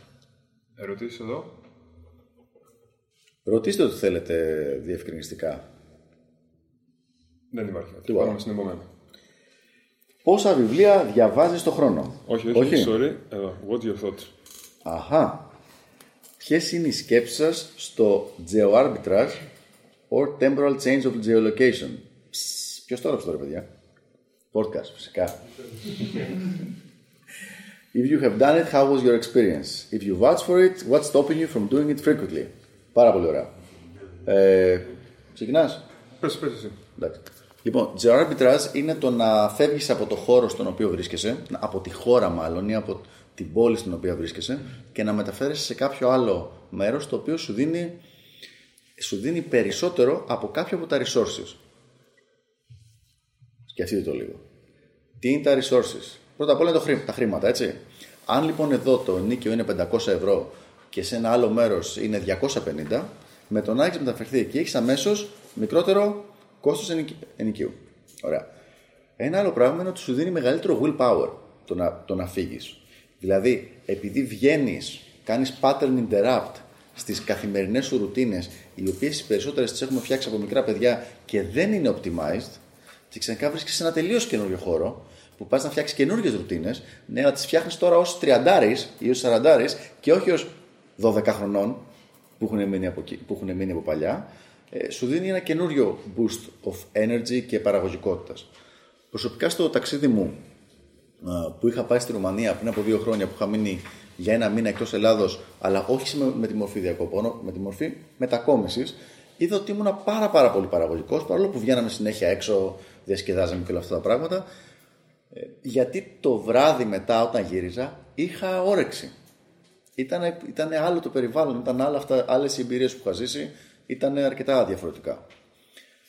Για να το κάνεις το πράγμα όμως, χρειάζεται πρώτα απ' όλα να έχεις αποκτήσει το location independence στη δουλειά σου. Και αυτό για μερικά επαγγέλματα είναι εύκολο και για ορισμένα επαγγέλματα είναι λίγο πιο challenging. Στην πραγματικότητα όμως γίνεται για τους περισσότερους. Πραγματικά το αγέροχο βλέμμα του ροφού, έτσι. Για τις περισσότερες δεν είμαι σίγουρος αν γίνεται. για τους περισσότερους γίνεται. Αυτό, Μάλλον δεν γίνεται για τους περισσότερους. Όχι, Δηλαδή, γίνεται. Όταν είσαι employee δεν γίνεται. Όταν είσαι employee, και πάλι θα σε παραπέμψω στο βιβλίο που λέγαμε πριν, ε, είναι, αλλά είναι πιο challenging να γίνει. Α, μιλάω, αλλά δεν μιλούσα για τους employees. Μιλούσα για αυτούς που, έχουν, που είναι έξω από το καθαρά ε, πάω σε ένα συγκεκριμένο geographic location και κάθομαι για 8 ώρες εκεί πέρα. Και για αυτούς υπάρχουν εναλλακτικές. Η Ελλάδα είναι λίγο πίσω στο συγκεκριμένο θέμα. Δηλαδή, για να καταλάβεις το εξωτερικό, στην Αμερική και συγκεκριμένες εταιρείες, συγκεκριμένα μεγάλα corporations, σου δίνουν incentives για να δουλεύεις, να μην πηγαίνεις εκεί πέρα για να δουλεύεις. Δεν έχει καμία διαφορά με αυτό που κάνει το πλαίσιο αυτή τη στιγμή, που σου δίνει incentive για να αγοράσει online και να μην πας στο κατάστημα. Προσπαθούν να κάνουν minimize τα resources που έχουν, που έχουν, που έχουν κάνει commit στο physical location και σου δίνει κάποιο incentive για αυτό το πράγμα. Όχι, άμα δεν έρθεις, σου δίνω 10% έκπτωση. Λες, καλή φάση. Δεν πάω, το κάνω από μακριά. Sorry, απλώ επειδή έτυχε να το ψάξω το συγκεκριμένο θέμα σχετικά πρόσφατα, ε, υπήρχε ένα trend το οποίο δείχνει ότι το τελευταίο, το τελευταίο, το τελευταίο δίχρονο βασικά αλλάζει. Και κυρίως αυτό που έδειξε ε, πάρα πολύ ότι το άλλαξε. Καταρχάς το trend, για να είμαι λιγάκι πιο specific, ήταν το ότι αρχίσαν πολλές εταιρείες, ειδικά στην Αμερική και ειδικά Σαν Φρανσίσκο, που είναι, υπάρχει πολύ μεγάλη entrepreneurial σκηνή, ε, να υπάρχει πολύ remote work. Δηλαδή να αφήνουν πάρα πολλούς υπαλλήλους να δουλεύουν remotely. Και η εντός εισαγωγικών αρχής της αλλαγής έγινε όταν η, η CEO του Twitter συγκεκριμένα έστειλε ένα. Αυτό είχε γίνει νομίζω πριν από δύο ή τρία χρόνια, δεν είμαι σίγουρος. Έστειλε ένα μέμο σε όλους τους υπαλλήλους που κάνανε remote work ότι πρέπει άμεσα να επιστρέψουν στα γραφεία του Twitter, αλλιώς θα απολυθούν. Του Yahoo δεν ήταν. Του Yahoo, συγγνώμη. Του Twitter, ε, sorry. Είναι άντρας του Twitter, δεν θυμάμαι τώρα. Όχι, απλά θυμάμαι το, το, το, Ναι, το έχω ναι, διαβάσει. Ισχύει αυτό. Και από εκεί και έπειτα άρχισαν άσχετα με το ακαλυμπράσει τελείω πράγμα και λανθασμένο, μάλλον όχι ακαλυμπράσει, το λανθασμένο τέλος πάντων κατά τη γνώμη μου ενέργεια, το να αφαιρέσεις μια ιδιότητα που έχεις ήδη παρέχει. Ε, άρχισε να γίνεται το ανάποδο να κόβουν πράγματα, να, να κόβουν μάλλον τέτοιου είδους benefits σε, σε employees. Στην Ελλάδα, βέβαια, τώρα αρχίζουμε να το βλέπουμε. Τώρα αρχίζουμε να βλέπουμε το remote work να προσφέρεται σε κάποιες νεοσύστατες επιχειρήσεις. Αλλά η Αμερική μας δείχνει ότι είναι λιγάκι προ την αντίθετη κατεύθυνση. Κάποια στιγμή, οποιοδήποτε καλό πράγμα, όταν γίνεται too much, φτάνει ένα σημείο στο οποίο όχι απλά έχουμε τιμή στην Ιντερνετ, δεν μπορείς να το κοντρολάρεις. Δηλαδή, έχεις ένα event, ένα party, είστε πέντε ατοματέοι, δεν φτάνει να γίνει το party. Γίνεστε 30-50, το party είναι super. Γίνεστε 7.000, ε, κατάλαβες. Δηλαδή, όταν μιλάμε με μια εταιρεία όπως είναι το Yahoo, για να μπορέσεις να κοντρολάρεις πόσες χιλιάδες, δεκάδες χιλιάδες ε, outsourced employees, εκεί χρειάζεται απίστευτο infrastructure. Όταν όμως μιλάμε, ναι, και σύστημα. Όταν όμως μιλάμε το να είστε μια παρέα από τρεις developers ή ένας developer, ένας coder ας πούμε και ένας ε, graphic designer και να την έχει ταράξει ο καθένας σε διαφορετική χώρα και να, δουλεύει, να υπάρχει ένα σύστημα κάτι σαν ε, group Skype που υπάρχει αυτό το πράγμα ειδικά για ομάδες που έχει, θα το πούμε στα, στα tools, στα σεμινάρια που έχει όλη, όλη μέρα την ώρα που δουλεύετε υπάρχει η κάμερα και σου δουλεύουν όλοι μαζί, όλα είναι scalable, ε, διαφορετικά str- digital video streams. Όταν δίνεις μια οδηγία, πατάς ένα κουμπάκι και ηχογραφείται και γράφεται ώστε να μπορεί να την ξαναδεί ο άλλος όποια στιγμή θέλει. Δηλαδή υπάρχει πια η υποδομή να γίνει αυτό το πράγμα. Ε, το θέμα είναι ότι δεν είμαστε και αχού. Όταν λέω δεν είμαστε, όχι η Ελλάδα, η, η Ελλαδάρα. Δεν παίρνουμε ένα σύστημα το οποίο δούλεψε ή δεν δούλεψε για μια εταιρεία όπως η Microsoft που, είναι, που έχει πόσους δεκάδες χιλιάδες και λένε «Α, ωραία, δεν θα δουλέψει για έναν α, solo, solopreneur, όπως μας λένε α, εμάς εδώ πέρα». Εγώ πιστεύω ότι είναι ένα πάρα πολύ viable ε, project. Επίσης, έχει και ένα έξτρα πλεονέκτημα. Όταν είσαι εδώ πέρα και είσαι δίπλα με όλους τους υπόλοιπους κτλ. Ε, δεν μπορείς να καταλάβεις πραγματικά αν δουλεύει αυτόνομα το σύστημά σου, γιατί είσαι συνέχεια available για να σβήσει οποιαδήποτε φωτίτσα. Όταν όμως την έχεις κάνει, θυμάστε που σας είπα πριν ότι τις δύο ας πούμε, μικρές business που ξεκίνησα, ξεκίνησα από μακριά. Εκεί θα φανεί κανονικά κατά πόσο έχεις βάλει τα σωστά συστήματα in place, όταν δεν μπορεί να έρθει ο άλλος να σε ρωτήσει, να σου μιλήσει επί τόπου real time και τι μπορεί να γίνει. Και είναι και πολύ καλό training κατά πόσο έχεις πραγματικά χτίσει ένα asset ή απλά έχεις χτίσει ένα άλλο job για τον εαυτό σου. Πάντως, εγώ είμαι πολύ υπέρ αυτού του πράγματος. Ε, δεν είναι τόσο η πανάκια που γράφεται στα, σε διάφορα blogs, έτσι, ότι θα κάνεις μια δουλίτσα, θα φτιάχνεις ένα site και μετά θα φεύγεις για 1,5 χρόνο και θα ράζεις ε, στο, στην Ταϊλάνδη.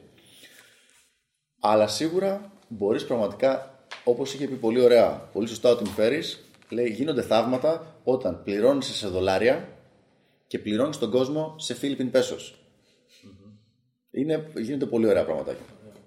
Ε, αυτό είναι πολύ σημαντικό. Δηλαδή, μία μορφή του arbitrage είναι το να πληρώνεσαι, να έχεις έσοδα σε hard currency, όπως είναι το ευρώ ή το δολάριο, και να έχεις έξοδα σε πιο low level, ας πούμε, νόμισμα, το οποίο είναι είτε φιλιππινέζικα είτε whatever.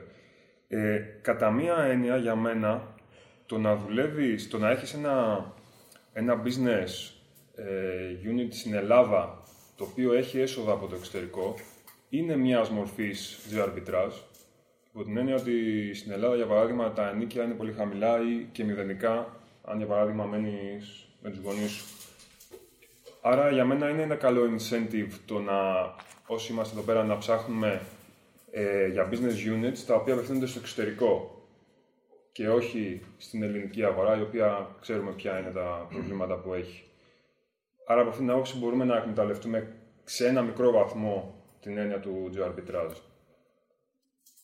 Άρα δεν είναι prerequisite το αδύναμο νόμισμα, είναι πιο πολύ το χαμηλό cost of living ουσιαστικά της χώρας. Δηλαδή, Ναι, απλά Το ευρώ είναι ισχυρό, αλλά μεν εδώ είναι φτηνά τα πράγματα. Δηλαδή, Σχετικά, σε σχετικά, σχέση ναι, σχετικά, με τις υπόλοιπες. όχι με τις Φιλιππίνες, σχετικά με την Ευρώπη π.χ. Απλά αν ξέρεις ότι δεν είσαι σε σκληρό νόμισμα, είναι σχεδόν σίγουρο ότι θα υπάρχει και, χαμηλ... Όχι, ότι θα υπάρχει και χαμηλή... χαμηλό cost of living.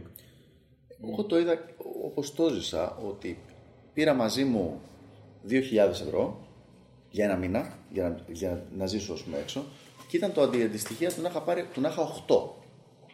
Αυτό είναι το πλεονέκτημα το οποίο θέλει να σου Έζησες δει. πολύ καλά, Ζεις χωρίς πα- να τα ζεις, χαλάσεις ναι. κιόλας. Ναι, ναι, ναι, γύρισα με λεφτά πίσω, με τα 700 νομίζω τα έφερα πίσω. Και ήμασταν συνέχεια όλη μέρα έχουμε κάθε βράδυ μπουκάλια, ε, ταξί συνέχεια παντού γιατί δεν είχα αυτοκίνητο, κάθε μέρα έξω φαγητά σε βιολογικά δέκα. Λοιπόν, δηλαδή ένα lifestyle το οποίο εδώ τότε, μιλώντας για το 12, που ναι μεν υπήρχε, υπήρχε κρίση, αλλά δεν ήταν στα δεδομένα τώρα τρία χρόνια μετά, θα ήταν πολύ πιο ακριβό να υπάρξει. Ε, Υπάρχουν άνθρωποι, έχω έναν, α, ένα μαθητή μου, έναν που είναι στην πλατφόρμα τη- που δουλεύουμε μαζί, ο οποίος ζει αυτή τη στιγμή και κάνει αυτό ακριβώς το πράγμα από την Ταϊλάνδη. Είναι στην Ταϊλάνδη, α, είναι online trainer και δουλεύει με κόσμο από όλο τον κόσμο και ζει εκεί πέρα με τη γυναίκα του. Πολύ χαμηλά έξοδα, κατά μέσο όρο. Το ενίκιο δεν είναι χαμηλό, είναι 600 με 800 ευρώ, αλλά είναι για σπιταρόνα, μεγάλες με single house, όχι διαμερισματάκι, αλλά όλα τα υπόλοιπα πολύ πολύ φθηνότερα. Με τα ίδια χρήματα λοιπόν που θα έβγαζε εδώ, με τα 2 χιλιάρικα αυτά ας πούμε, που βγάζει και θα ήταν σε μια καλή κατάσταση, εκεί είναι σε μια super Θα κατάσταση. κάνει multiply το income. Αυτό, αυτό, ναι. Είναι, ε, έχεις πρα- στην πραγματικότητα ένα, ένα multiplier. Λες 1,2. Πήγα εκεί. Πήγα εκεί. 1,8 ξέρω εγώ. Πάω Φιλιππίνες. 2,7. Και βλέπεις κατά πόσο θέλεις να, να το κάνεις ή όχι. Απλώς αναρωτιέμαι εάν το geo arbitrage ε, κατά κάποιο τρόπο για κάποιες δουλειές σε αποκόπτει από το networking της ε, της τοπικής αγοράς. Για παράδειγμα, για έναν αρχιτέκτονα που ενδιαφέρεται να κάνει δουλειές στην Ελλάδα για δικούς του λόγους, του να μετακομίσει το γραφείο του στην Ταϊλάνδη, ενδεχομένως να τον απέκοπτε από ζωτικές κοινωνικές επαφές οι οποίες του αποφέρουν εργασία ε, τουλάχιστον με το, με το σύστημα που είναι δομημένο στην Ελλάδα. Εξαρτάται αν η δουλειά που κάνεις ως αρχιτέκτονας, sorry γιατί το ξέρω επειδή είναι κολλητός μου και άλλος αρχιτέκτονας, Πες, πες, ναι. ε, είναι καθαρά η αρχιτεκτονική ή είναι η ανάληψη έργου. Δηλαδή, αν εσύ κάνεις απλά το σχεδιασμο είναι ένα από τα καλύτερα επαγγέλματα για geoarbitrage. Ναι, το, τα καλύτερα. Αν όμως αναλαμβάνεις ολόκληρο το έργο, δηλαδή τρέχεις και στη Επίβλεψη κατασκευή, επίβλεψη κατασκευή, project management. δεν γίνεται αυτό το πράγμα χωρίς κάποιον άνθρωπο in field εδώ πέρα.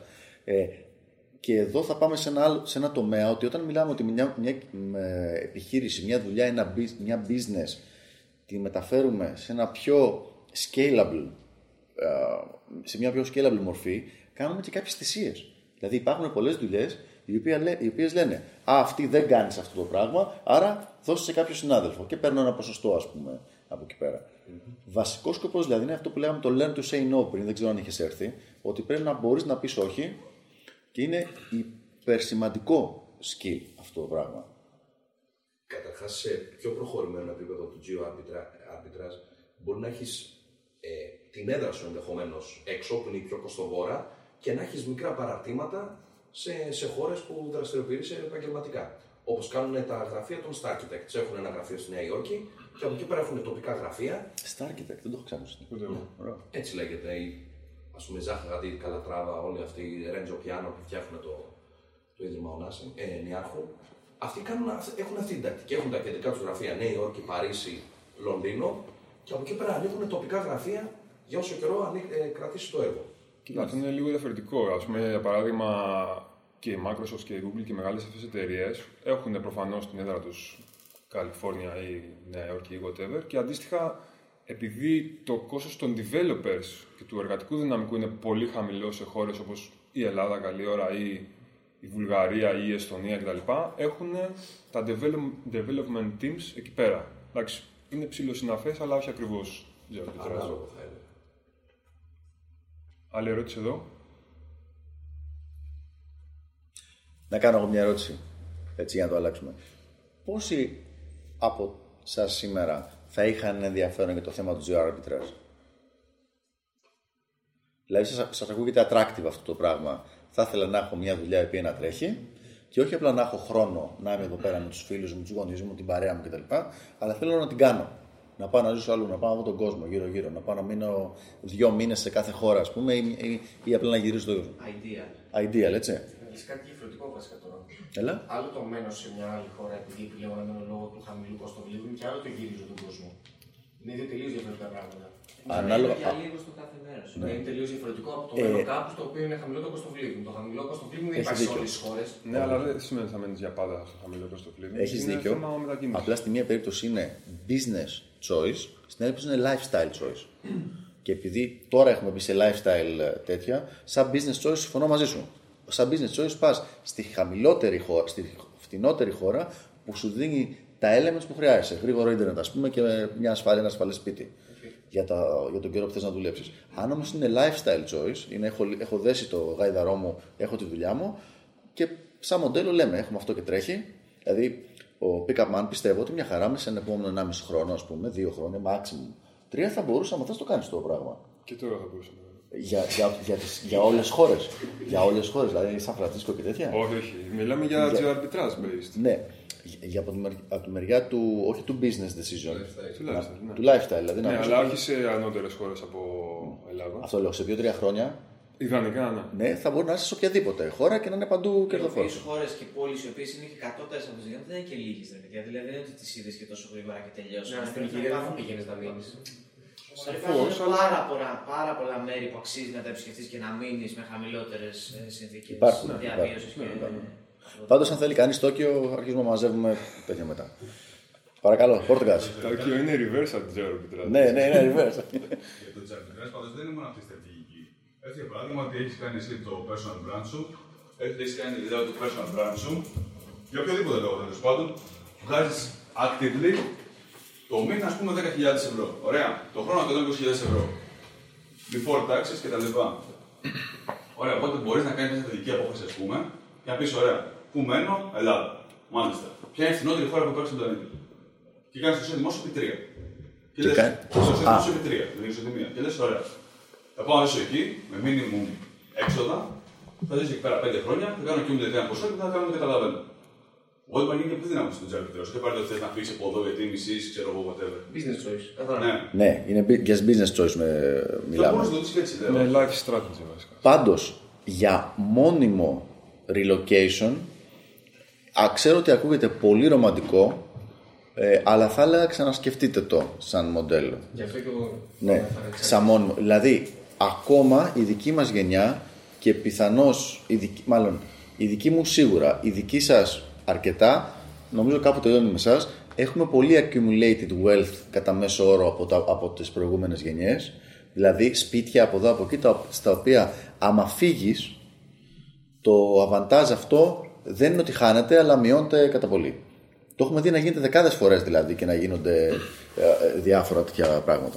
Ξέροντα τα facts, τα νούμερα δηλαδή δεν παίζει να είναι και λίγο limiting belief αυτό το πράγμα. Αν όντως δεν υπάρχουν και απλά νιώθεις ότι δεν είσαι safe. ρε παιδί μου. Ξέρεις πόσο complex issue είναι αυτό. Δηλαδή, Σωστό. σε τι φάση είσαι; Είσαι 20 χρονών. Εγώ στα 20 με 30 θέλω και ήθελα και ήμουνα να είμαι στην Καλιφόρνια. Δεν θέλω να είμαι εδώ πέρα. Ε, Εκεί ήθελα να είμαι. Στα 40 σου γιατί να θέλεις; Δεν θέλω με τίποτα να είμαι στην Καλιφόρνια. Αχά. Στο διάλειμμα. Να είμαστε στην Ελλάδα. Αλλά οκ, είναι ένα άλλο κεφάλαιο. Στο διάλειμμα.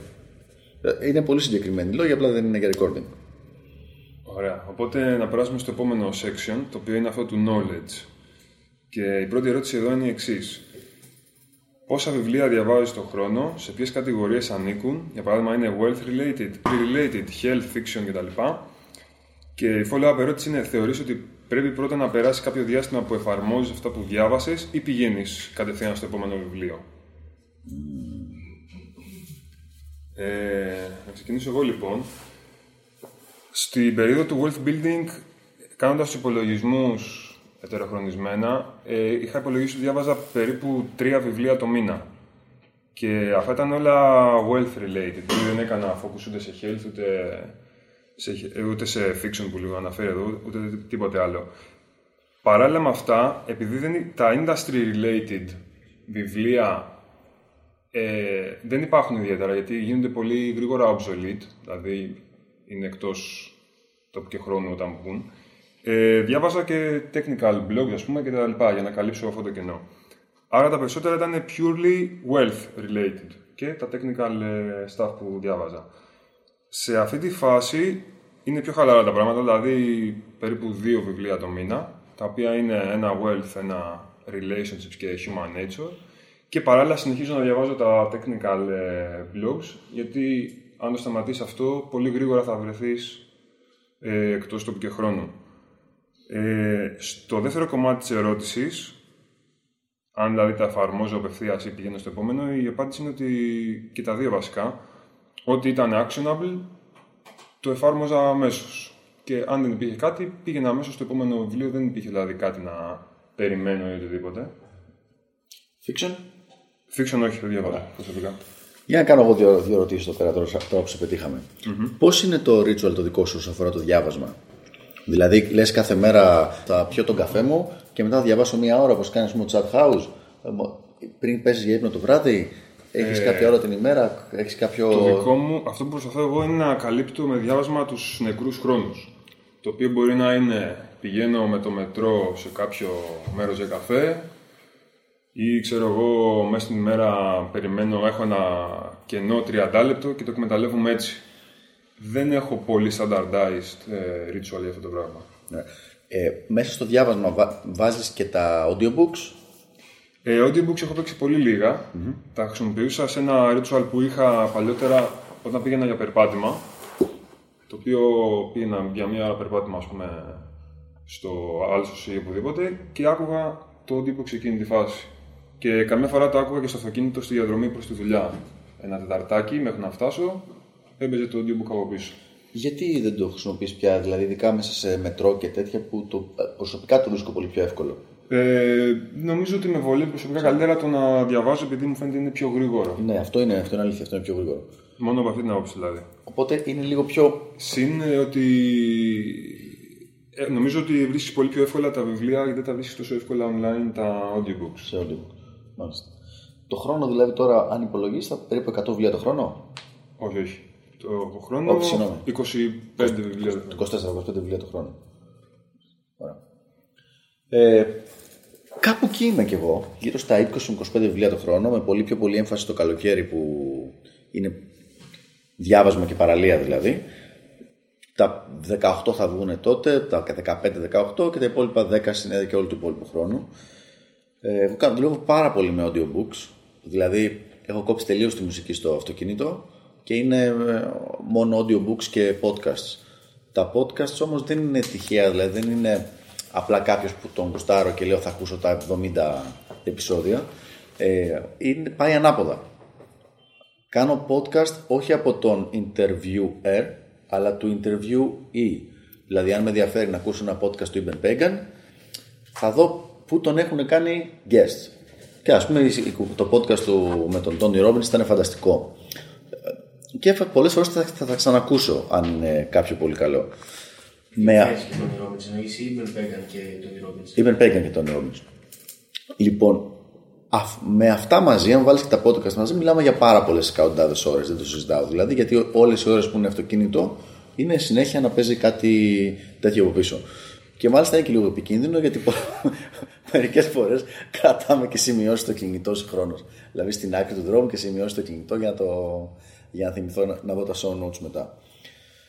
Τώρα, τα πιο πολλά από αυτά είναι wealth, ένα 60%, ένα 40% είναι uh, relationships human nature. Fiction υπάρχει μόνο πριν πέσω για ύπνο το βράδυ.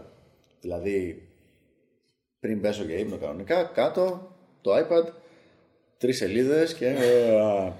Ε, α, Άρα αυτό είναι ουσιαστικά απλά για να χαλαρώσει. Ναι, να ναι, ναι. κινήσεις πιο ναι. εύκολα. Δηλαδή, για να μην. Είδα ότι διάβαζα ότι έβαζα το Feedly και έβλεπα. Αλλά το κακό με αυτό είναι ότι σου δίνει actionable πράγματα. Και λες, φανταστικό αυτό, θα σηκωθώ τώρα για να το στείλω. Όχι, ύπνο. Οπότε, και μάλιστα έχω βρει μια, μια τριλογία σε στυλ Lord of the Rings, την οποία την είχα διαβάσει όταν ήμουν ένα μικρό παιδάκι.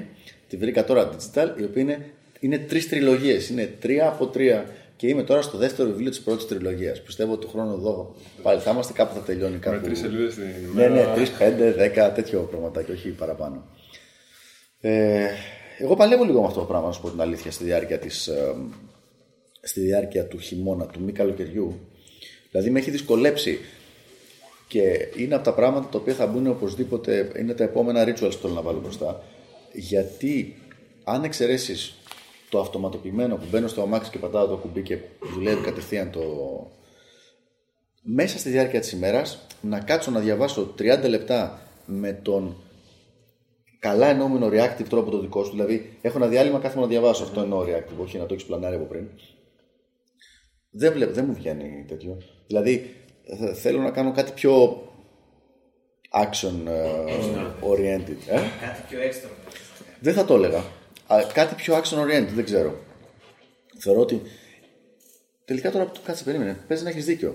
Δηλαδή αυτό είναι. Κάτι πιο να μιλήσω με κάποιον που δεν θα μπορώ να μιλήσω μαζί του δύο ώρα το πρωί για να μας προχωρήσει οποιοδήποτε project είναι, είτε health, weather, relations, οτιδήποτε, να πάει στο επόμενο βηματάκι. Και είναι πάρα πολλές φορές που χρειάζεται να γίνει ένα τέτοιο πράγμα. Ε, το Facebook μας έχει σώσει, για όσου είναι αρ- αρνητικοί με το Facebook, και ξέρω ότι είναι πάρα πολλοί, γιατί μας έχει δώσει ένα business chat ε, σε, σε, σε πλατφόρμα που την έχουν όλοι. Ενώ τις υπόλοιπες πρέπει να καλείς κόσμο να φτιάξει, να κάνεις τέτοια κτλ. Αλλά ακόμα είναι, είναι, είναι challenging αυτό για μένα. Είναι challenging. Άρα νομίζω η λύση είναι κάποιο, να ενταχθεί σε κάποιο, Σε κάποιο ritual. ναι. Τώρα, να πω, για να πω και κάτι που είναι λίγο πιο ερετικό, πιστεύω ότι και εκεί υπάρχει ένα σημείο of diminishing returns. Στο διάβασμα, ναι. Ναι.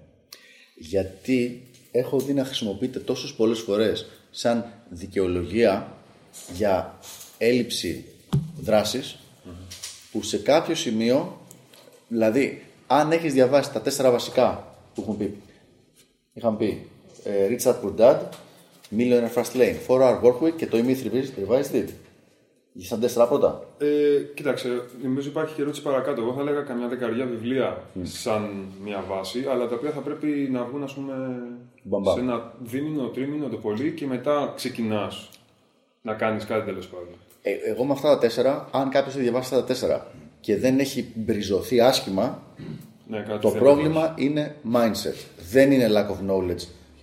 Ναι, κάποιο θέμα έχει, δηλαδή αυτό ότι είναι θέμα mindset. Πρέπει να κάτσει, δεν θα τον βοηθήσουν ε, το να διαβάσει άλλο ένα. Δηλαδή το focus της DUEC, απίστευτο βιβλίο, δεν θα σε βοηθήσει άμα απλά διαβάσεις ένα βιβλίο και μπορείς να παγαλίσεις τα ε, τέτοια. Ε, πρέπει να έχεις μπει σε action mode και μετά.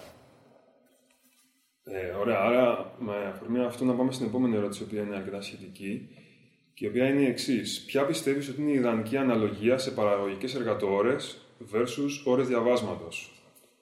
Και νομίζω ότι αυτό εξαρτάται από τη φάση στην οποία είσαι. Αν πρώτο ξεκινάς και είσαι τελείως, δεν έχεις καμία επαφή με το αντικείμενο, νομίζω ότι όλος σου το focus πρέπει να είναι στο διάβασμα. Δηλαδή, βγάζω τα 10 suggested ας πούμε, βιβλία όσο πιο γρήγορα γίνεται για να καταλάβω το γενικότερο, τα γενικότερα principles, τα γενικότερα concepts και μετά ξεκινάω κάτι χωρίς όμως να εκμηδενήσω το διάβασμα. Και όταν έχω ξεκινήσει κάτι δίνω και έμφαση περισσότερο στο technical ή το industry related κομμάτι. Υπάρχει δηλαδή ένα Είπες κάτι το balance. οποίο δεν το καταλαβα Είπες, αν είσαι άσχετος στο θέμα, Ναι. το θέμα ποιο είναι όμως; Το θέμα είναι το wealth building. Α, σε- το entrepreneurship γενικότερα, όχι το, το, το θέμα το οποίο ασχολείσαι, ας πούμε, JavaScript ή κάτι τέτοιο. Όχι, το όχι. hard skill. Το... Όχι το hard skill. Εντάξει. Το, θεωρώ ότι θα υπάρχει ένα μικρό hard skill και φυσικά κρατάς την επαφή και γίνεσαι καλύτερος με το να διαβάζεις τα industry related, ε, το industry related material σε καθημερινή θα έλεγα βάση. Ειδικά αν είσαι σε κάτι internet based το οποίο αλλάζει μέρα με τη μέρα.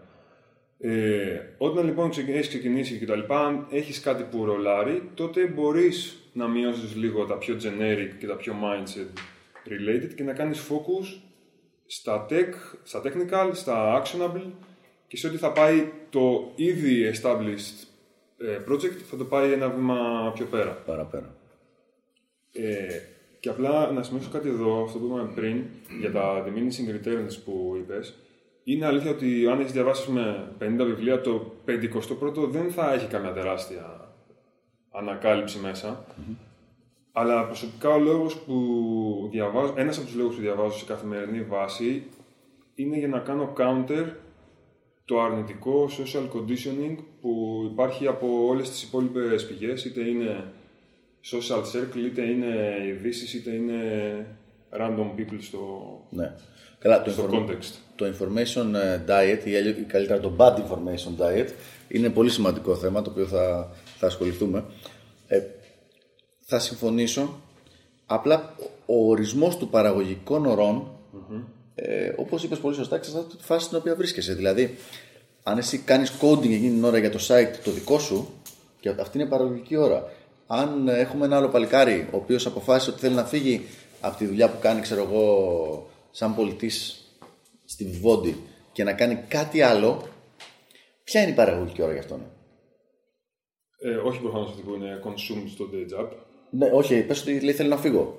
Και θέλω τώρα κάποιες παραγωγικές ώρες να τις βάλω σε κάτι building. Τι θα κάνει build εκείνος; Είναι το ψάξιμο του τι θα μπορούσε να κάνει παρακάτω; Ναι, αλλά αν δεν έχει καθόλου foundation, αν δεν έχει διαβάσει δηλαδή οτιδήποτε, θα είναι πολύ δύσκολο να βρει το τι να κάνει. Αυτό, γι' αυτό θα σε βοηθήσει το αρχικό διάβασμα. Γιατί, παιδιά, ειδικά άμα. ε, και πολύ σημαντικό, μην κάνετε πρώτη κίνηση διαβάζοντας ένα βιβλίο. Ναι, ναι, ναι. Γιατί αν διαβάσει Κιλιοσάκη, το πρώτο πράγμα που θα κάνεις είναι να πας να πάρεις ένα καινούριο σπίτι.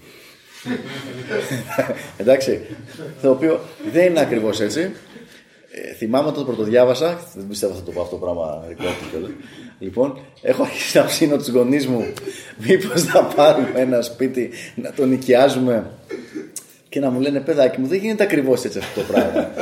και να είμαι εγώ, μα Το λέω, το λέει Κιλιοσάκη. ξεκάθαρα. Και όντως γίνεται, όπως το λέει. Αλλά όχι στην Όντως Ελλάδα. δεν γίνεται στην Ελλάδα, όπως το λέει.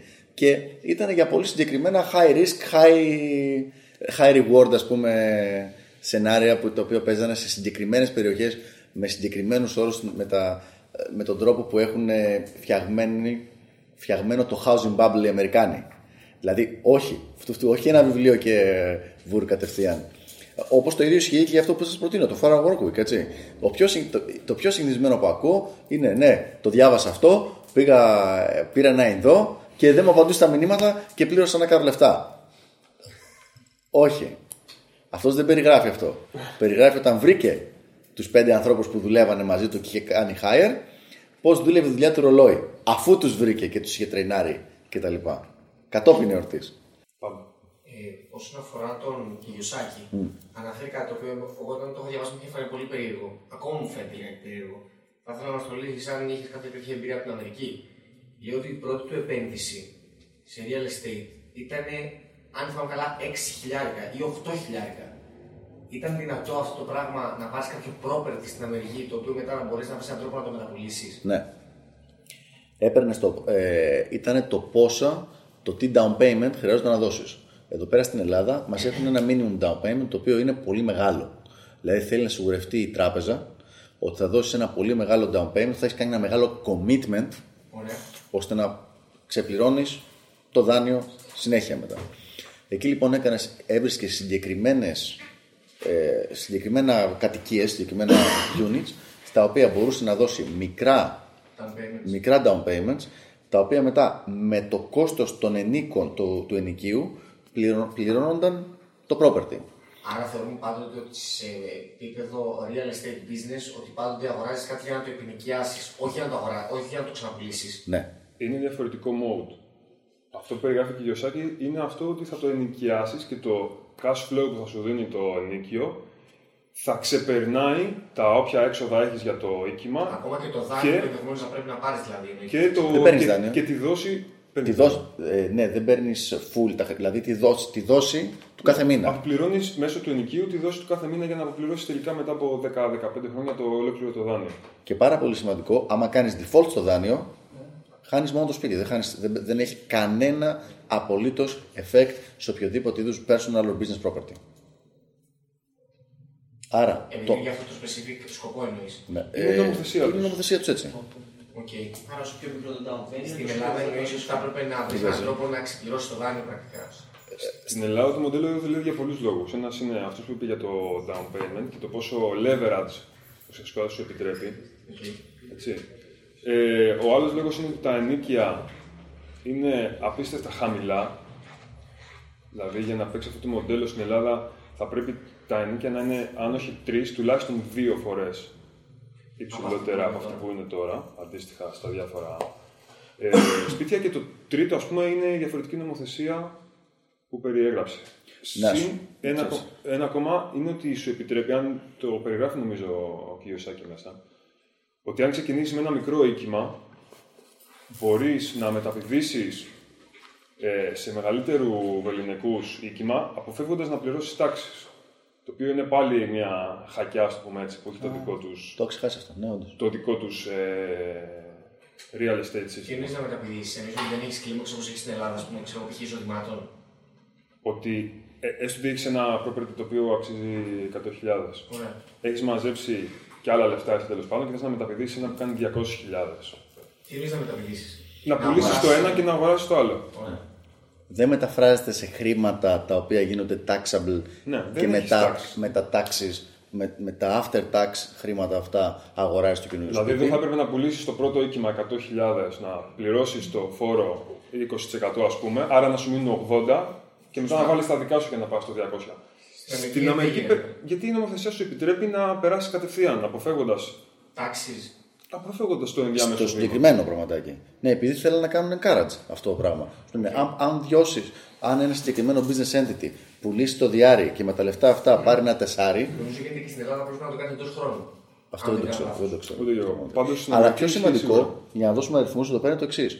Ένα, το ίδιο σπίτι στο οποίο εγώ έμενα όταν έκανα τα μεταπτυχιακά μου ήταν ε, μονοκατοικία, το οποίο νοικιαζόταν 700 ευρώ το μήνα, 700 δολάρια το μήνα.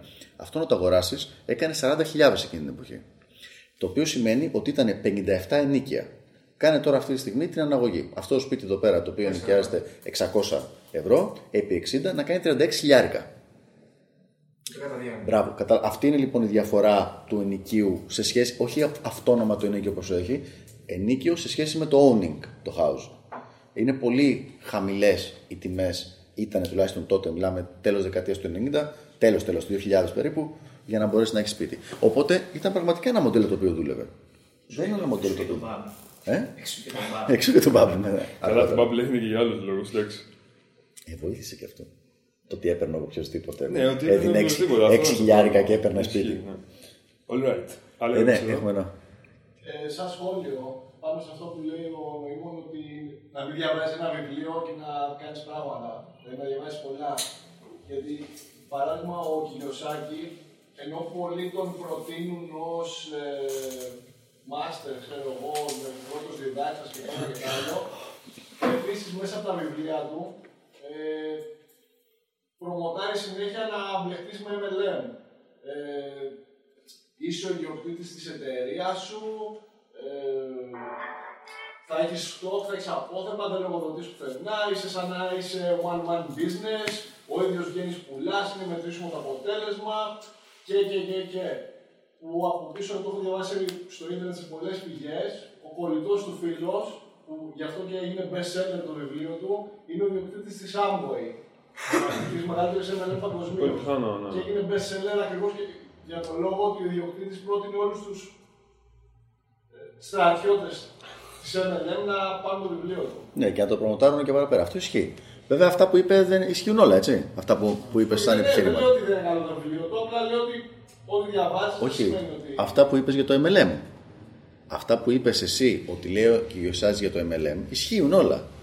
Δεν, δεν είναι κα- κάποια από αυτά ψέματα. Ότι όντως έχεις το δικό σου business unit, ότι όντως σου δίνουν έτοιμο προϊόν, ότι όντως σου δίνουν έτοιμο marketing. Αυτά ισχύουν. δεν σου λέω ότι το κάνει καλό, μπι- καλή business ή κάτι τέτοιο, αλλά δεν είναι κανένα από αυτά ψέματα. Το αν θα, το, κα- αν θα κάποιος ασχοληθεί ή όχι, ίσα ίσα και αυτό είναι το, ο λόγος που πάρα πολλοί κόσμοι ασχολείται. Επίσης όμως λέει μες στο βιβλίο ξεκάθαρα ότι αν ξεκινούσε αυτή, ε, και το έχει πει και σε interviews, ότι άμα ξεκινούσε αυτή τη στιγμή θα πήγαινε να γραφόταν σίγουρα σε ένα MLM για να κάνει τα sales skills. Κάτι το οποίο το πιστεύω και εγώ πάρα πολύ. Δηλαδή, αν είχα ένα ξάδερφο που ήταν 18 χρονών, θα το πρότεινα θα, ξεκάθαρα ότι πήγαινε εκεί για αυτό το λόγο. Και το ίδιο πράγμα λέει και ο Ιμπεν Pagan. Το ίδιο ακριβώς. Ότι δεν υπάρχει πιο ε, unique sales building machine. Και σκέψτε το λογικά. Στα MLMs παίρνουν ε, ανθρώπους που όχι απαραίτητα υψηλής νοημοσύνης, έτσι, από νο- normal, που είναι ενθουσιώδεις, χωρίς άλλα προαπαιτούμενα skill set, για να τους κάνουν sales machines. Ωραία. Αυτό, αυτό σημαίνει ότι πρέπει να είναι το training τους τόσο refined για να κάνουν τον άλλο τον, τον κασμά να, κάνει, να μπορεί να κάνει πωλήσεις. Αυτός είναι ο ορισμός του system. Είναι κάτι το οποίο δουλεύει predictably, irrelevant από, το, από την αρχική, όπως το λένε, μ, πρώτη ύλη. Απλά θα πρέπει να έχεις το awareness ότι το μοναδικό benefit κατά πάσα πιθανότητα θα είναι Θα είναι τα skills sales αυτά. Δηλαδή, αν πας εκεί πέρα για learning και όχι για earning, είσαι κερδισμένος. Το, μην, κάνουμε, μην αρχίζουμε να, να δαιμονοποιούμε πράγματα. Δηλαδή, δεν είναι εδώ πέρα ότι όλοι όσοι είναι οπαδοί, ξέρω εγώ, της ΑΕΚ ή του Ολυμπιακού είναι όλοι evil και ξε- σφάζουν ε, μωρά το βράδυ. Υπάρχουν πάρα πολλοί. Σφάζουν και τη μέρα.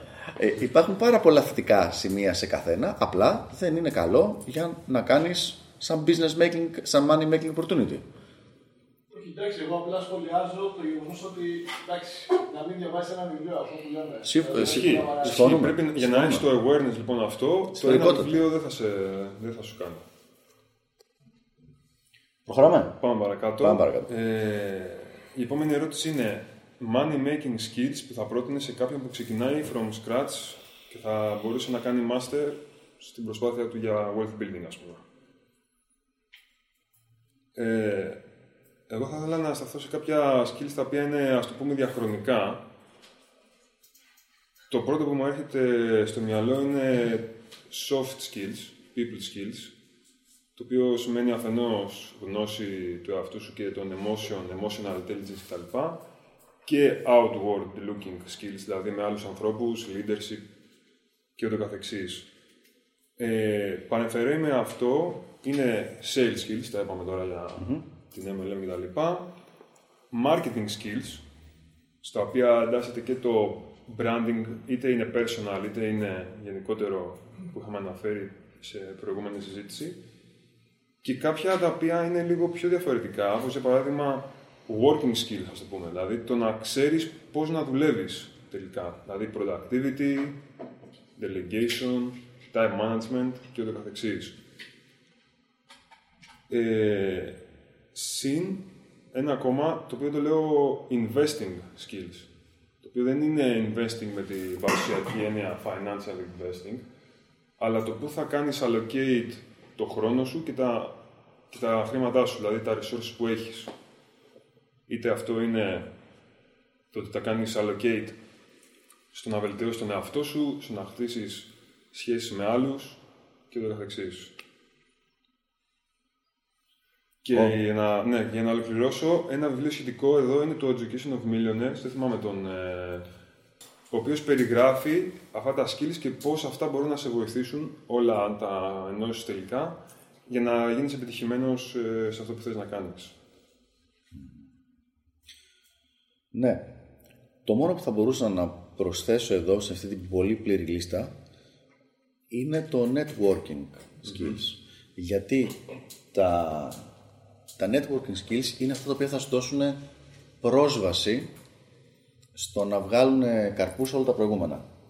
Δηλαδή, μπορεί να τα έχεις φτιάξει όλα τα υπόλοιπα προηγούμενα και αν δεν έχεις πρόσβαση στους κατάλληλους ανθρώπους και συνεπώς στις κατάλληλες καταστάσεις, τρία πουλάκια κάθονται και πλέκουν pullover. Technical term αυτό για όσοι το ξέρουν. Λοιπόν, το pullover. Το φιλόβε, ναι. Τα, ε, άμα δεν έχεις δυνατότητα να ενώνεις ανθρώπους, να κάνεις καταστάσεις, να κάνεις τέτοια, δεν. Και επίσης κάτι που το είπα πιο πριν, αυτό, αυτά δεν είναι τα ίδια παντού. Πραγματικά αλλιώς πρέπει να φέρεσαι σε ανθρώπους που είναι που έχουν beta mentality και αλλιώς σε αυτούς που έχουν alpha mentality. Και το πιο συνηθισμένο λάθος που βλέπω, τουλάχιστον εντός κοινότητας, είναι το ότι υπάρχει μια, ένα συνεχόμενο ένα αχταρ, αχταρμαδισμό σε αυτόν τον τομέα. Ότι είναι ίδια, φερόμαστε ίδια. Δεν ισχύει αυτό το πράγμα. Αν φερθείς σε άνθρωπο που έχει beta mentality σαν να, σαν να είναι α, θα αισθανθεί απίστευτα άβολα. Αν αισθανθείς σε άνθρωπο που έχει α mentality σαν να είναι beta, θα καταλάβει ότι δεν μπορεί να κάνει δουλειά μαζί σου και θα, θα σε βάλει, θα σε συνδέσει με Κάιρο, ας πούμε. Και θα μπεις στο ΕΠ, τι γίνεται, αρθρεφέ και όλα αυτά. Και αυτό είναι όλο της υπόθεσης. Το οποίο σημαίνει ότι πρέπει να αποκτήσεις και ένα skill στο να κόβεις τι γίνεται και τι παίζει απέναντί σου στον καθένα. Αλλά πιο σημαντικό από όλα, ποιο είναι το ένα πράγμα το οποίο θα κάνει διαφορά, που πάντα μου αρέσει το λέω αυτό. Το networking είναι αυτό το οποίο θα σου δώσει την πρόσβαση. Και χωρίς την πρόσβαση δεν γίνεται τίποτα. Ε, μπορείς να περιγράψεις τα πιο βασικά skill που θέλει κάποιος για να κάνει σωστό networking; Όχι. Ναι, όχι. Τα ψάχνουμε. Εξαρτάται από το level των ανθρώπων που θες να κάνεις, ε, που θες να κάνεις networking. Είναι τελείως διαφορετικά το level όταν πας όταν είσαι ας πούμε, στο στρατό ή με μια ομάδα από ανθρώπους που θέλουν να πάτε να παίξετε μπαλίτσα ή να δείτε ένα match και τελείως διαφορετικό όταν μιλάς σε επίπεδο ε, millionaires, 10 millionaires κτλ. και CEOs και τέτοια πράγματα. Τα skills είναι actually όντως τόσο διαφορετικά. Ποιο πολύ το value εμένα μου φαίνεται. Όχι, είναι διαφορετικά skills τα οποία χρειάζεται. Ε, έχω πειραματιστεί με πολύ φόβο στη μεριά των millionaires κτλ. Καταλαβαίνεις γιατί άμα κάνεις τη βλακία εκεί πέρα, χάνεις κάτι χρήσιμο και βλέπω είναι τελείως, τελείως, τελείως, τελείως. Δηλαδή είναι απίστευτα αντίθετα. Εννοείς η φύση των skill, όχι το, το level του skill. Αυτό Η μου κάνει φύση των εντύπωση. skill. Η φύση, όχι το level. Μου συνέβη περισσότερο το approach και η προσέγγιση που ακολουθείς; Δώσω ένα παράδειγμα skill που δεν θα χρειαζόταν στην μία περίπτωση και θα χρειαζόταν στην άλλη για να είναι πιο κατανοητό. Ε, σε higher level, οι άνθρωποι επειδή έχουν abundance of resources, με πιθανή εξαίρεση του πολύ ελεύθερου χρόνου, δεν έχουν φόβο στο να κάνουν μια προσπάθεια, μια προσπάθεια μαζί σου. Αν φανείς ότι είσαι σοβαρός άνθρωπος, ενώ δηλαδή consistent, ότι δεν είσαι ό,τι να είναι κτλ. Και τους ψήλο ενδιαφέρει αυτό το οποίο, για το οποίο μιλάς, η δική μου εμπειρία είναι ότι σε οποιοδήποτε level και μιλάω και στο highest level θα ασχοληθούν, δεν θα σε πάρουν τρεις εβδομάδες στο κότερό τους, αλλά θα ασχοληθούν μαζί σου να, κάνουν αυτό, να, προτείνουν, να ακούσουν αυτό που προτείνεις και να πούνε ναι ή όχι. Και αν πούνε ναι, ναι το κάνουμε και να σε κάνουν direct στον αμέσως παρακάτω για να αφού έφυγε το highest decision να πας στον επόμενο. Να επαναλάβω ότι δεν μιλάω αυτή τη στιγμή, sorry παιδιά που θα ακουστεί λίγο ψωνισμένο, αλλά δεν μιλάω για ένα μεμονωμένο event, δηλαδή ότι έτυχε και μου κάτσε μια καλή, μιλάμε για δεκάδες. Δηλαδή είναι πολύ consistent το pattern. Σε lower level, επειδή υπάρχει μεγάλο scarcity of resources, όταν πας να κάνεις ένα approach με κάποιον, υπάρχει το lack of trust. Ε, είναι πάρα πάρα πολύ μαζεμένος. Πάρα πάρα πολύ μαζεμένος και σιγά σιγά και να δούμε και τι καπνό φουμάρει αυτός και έτσι και τα λοιπά. Α, Αυτό το πράγμα σημαίνει ότι στην πραγματικότητα ο πιο efficient τρόπος είναι οι Α με τους Α και οι Β με τους Β. Για να γίνει, για να γίνει δουλίτσα. Γιατί μόνο έτσι εκεί θα γίνει πρακτικά. Δεν ξέρω αν απάντησα τη, την ερώτηση. Εντάξει, ναι, μερικώς ήταν και από τα προηγούμενα που θες μερικά τα οποία απαντούσαν ναι, στην ερώτηση. Οκ. Ωραία, και για να κλείσουμε αυτό το section, η τελευταία ερώτηση είναι πόσο σημαντικό ρόλο έπαιξε το διάβασμα στην επιτυχία σου στο Wealth. Το; Το διάβασμα. Διάβασμα. Για μένα προσωπικά, τίποτα από όλα αυτά που έχω πετύχει δεν θα γινόταν χωρίς διάβασμα. Νομίζω το ανέφερα και πριν. Δεν υπήρχε καν στο reality το δικό μου το τι μπορούσε να γίνει, ε, το τι είναι δυνατόν τέλος πάντων και το τι μπορείς να κάνεις. Άρα ήταν ε, prerequisite τελικά. Εγώ το έχω πει ότι οι δύο μεγάλες επιρροές ήταν τα διαβάσματα, το διάβασμα αυτών των βασικών βιβλίων και μετά τα σεμινάρια του Wealth, του Big Wealthy. Αυτά τα δύο πράγματα. Δηλαδή αυτά τα δύο μου δώσανε πραγματικά ό,τι χρειαζόμουν για να ξεκινήσω από εκεί και πέρα. Ωραία. Αυτά τα δύο. Οπότε νομίζω ήρθε η ώρα για το δεύτερο διάλειμμα και συνεχίζουμε σε λιγάκι. Οκ.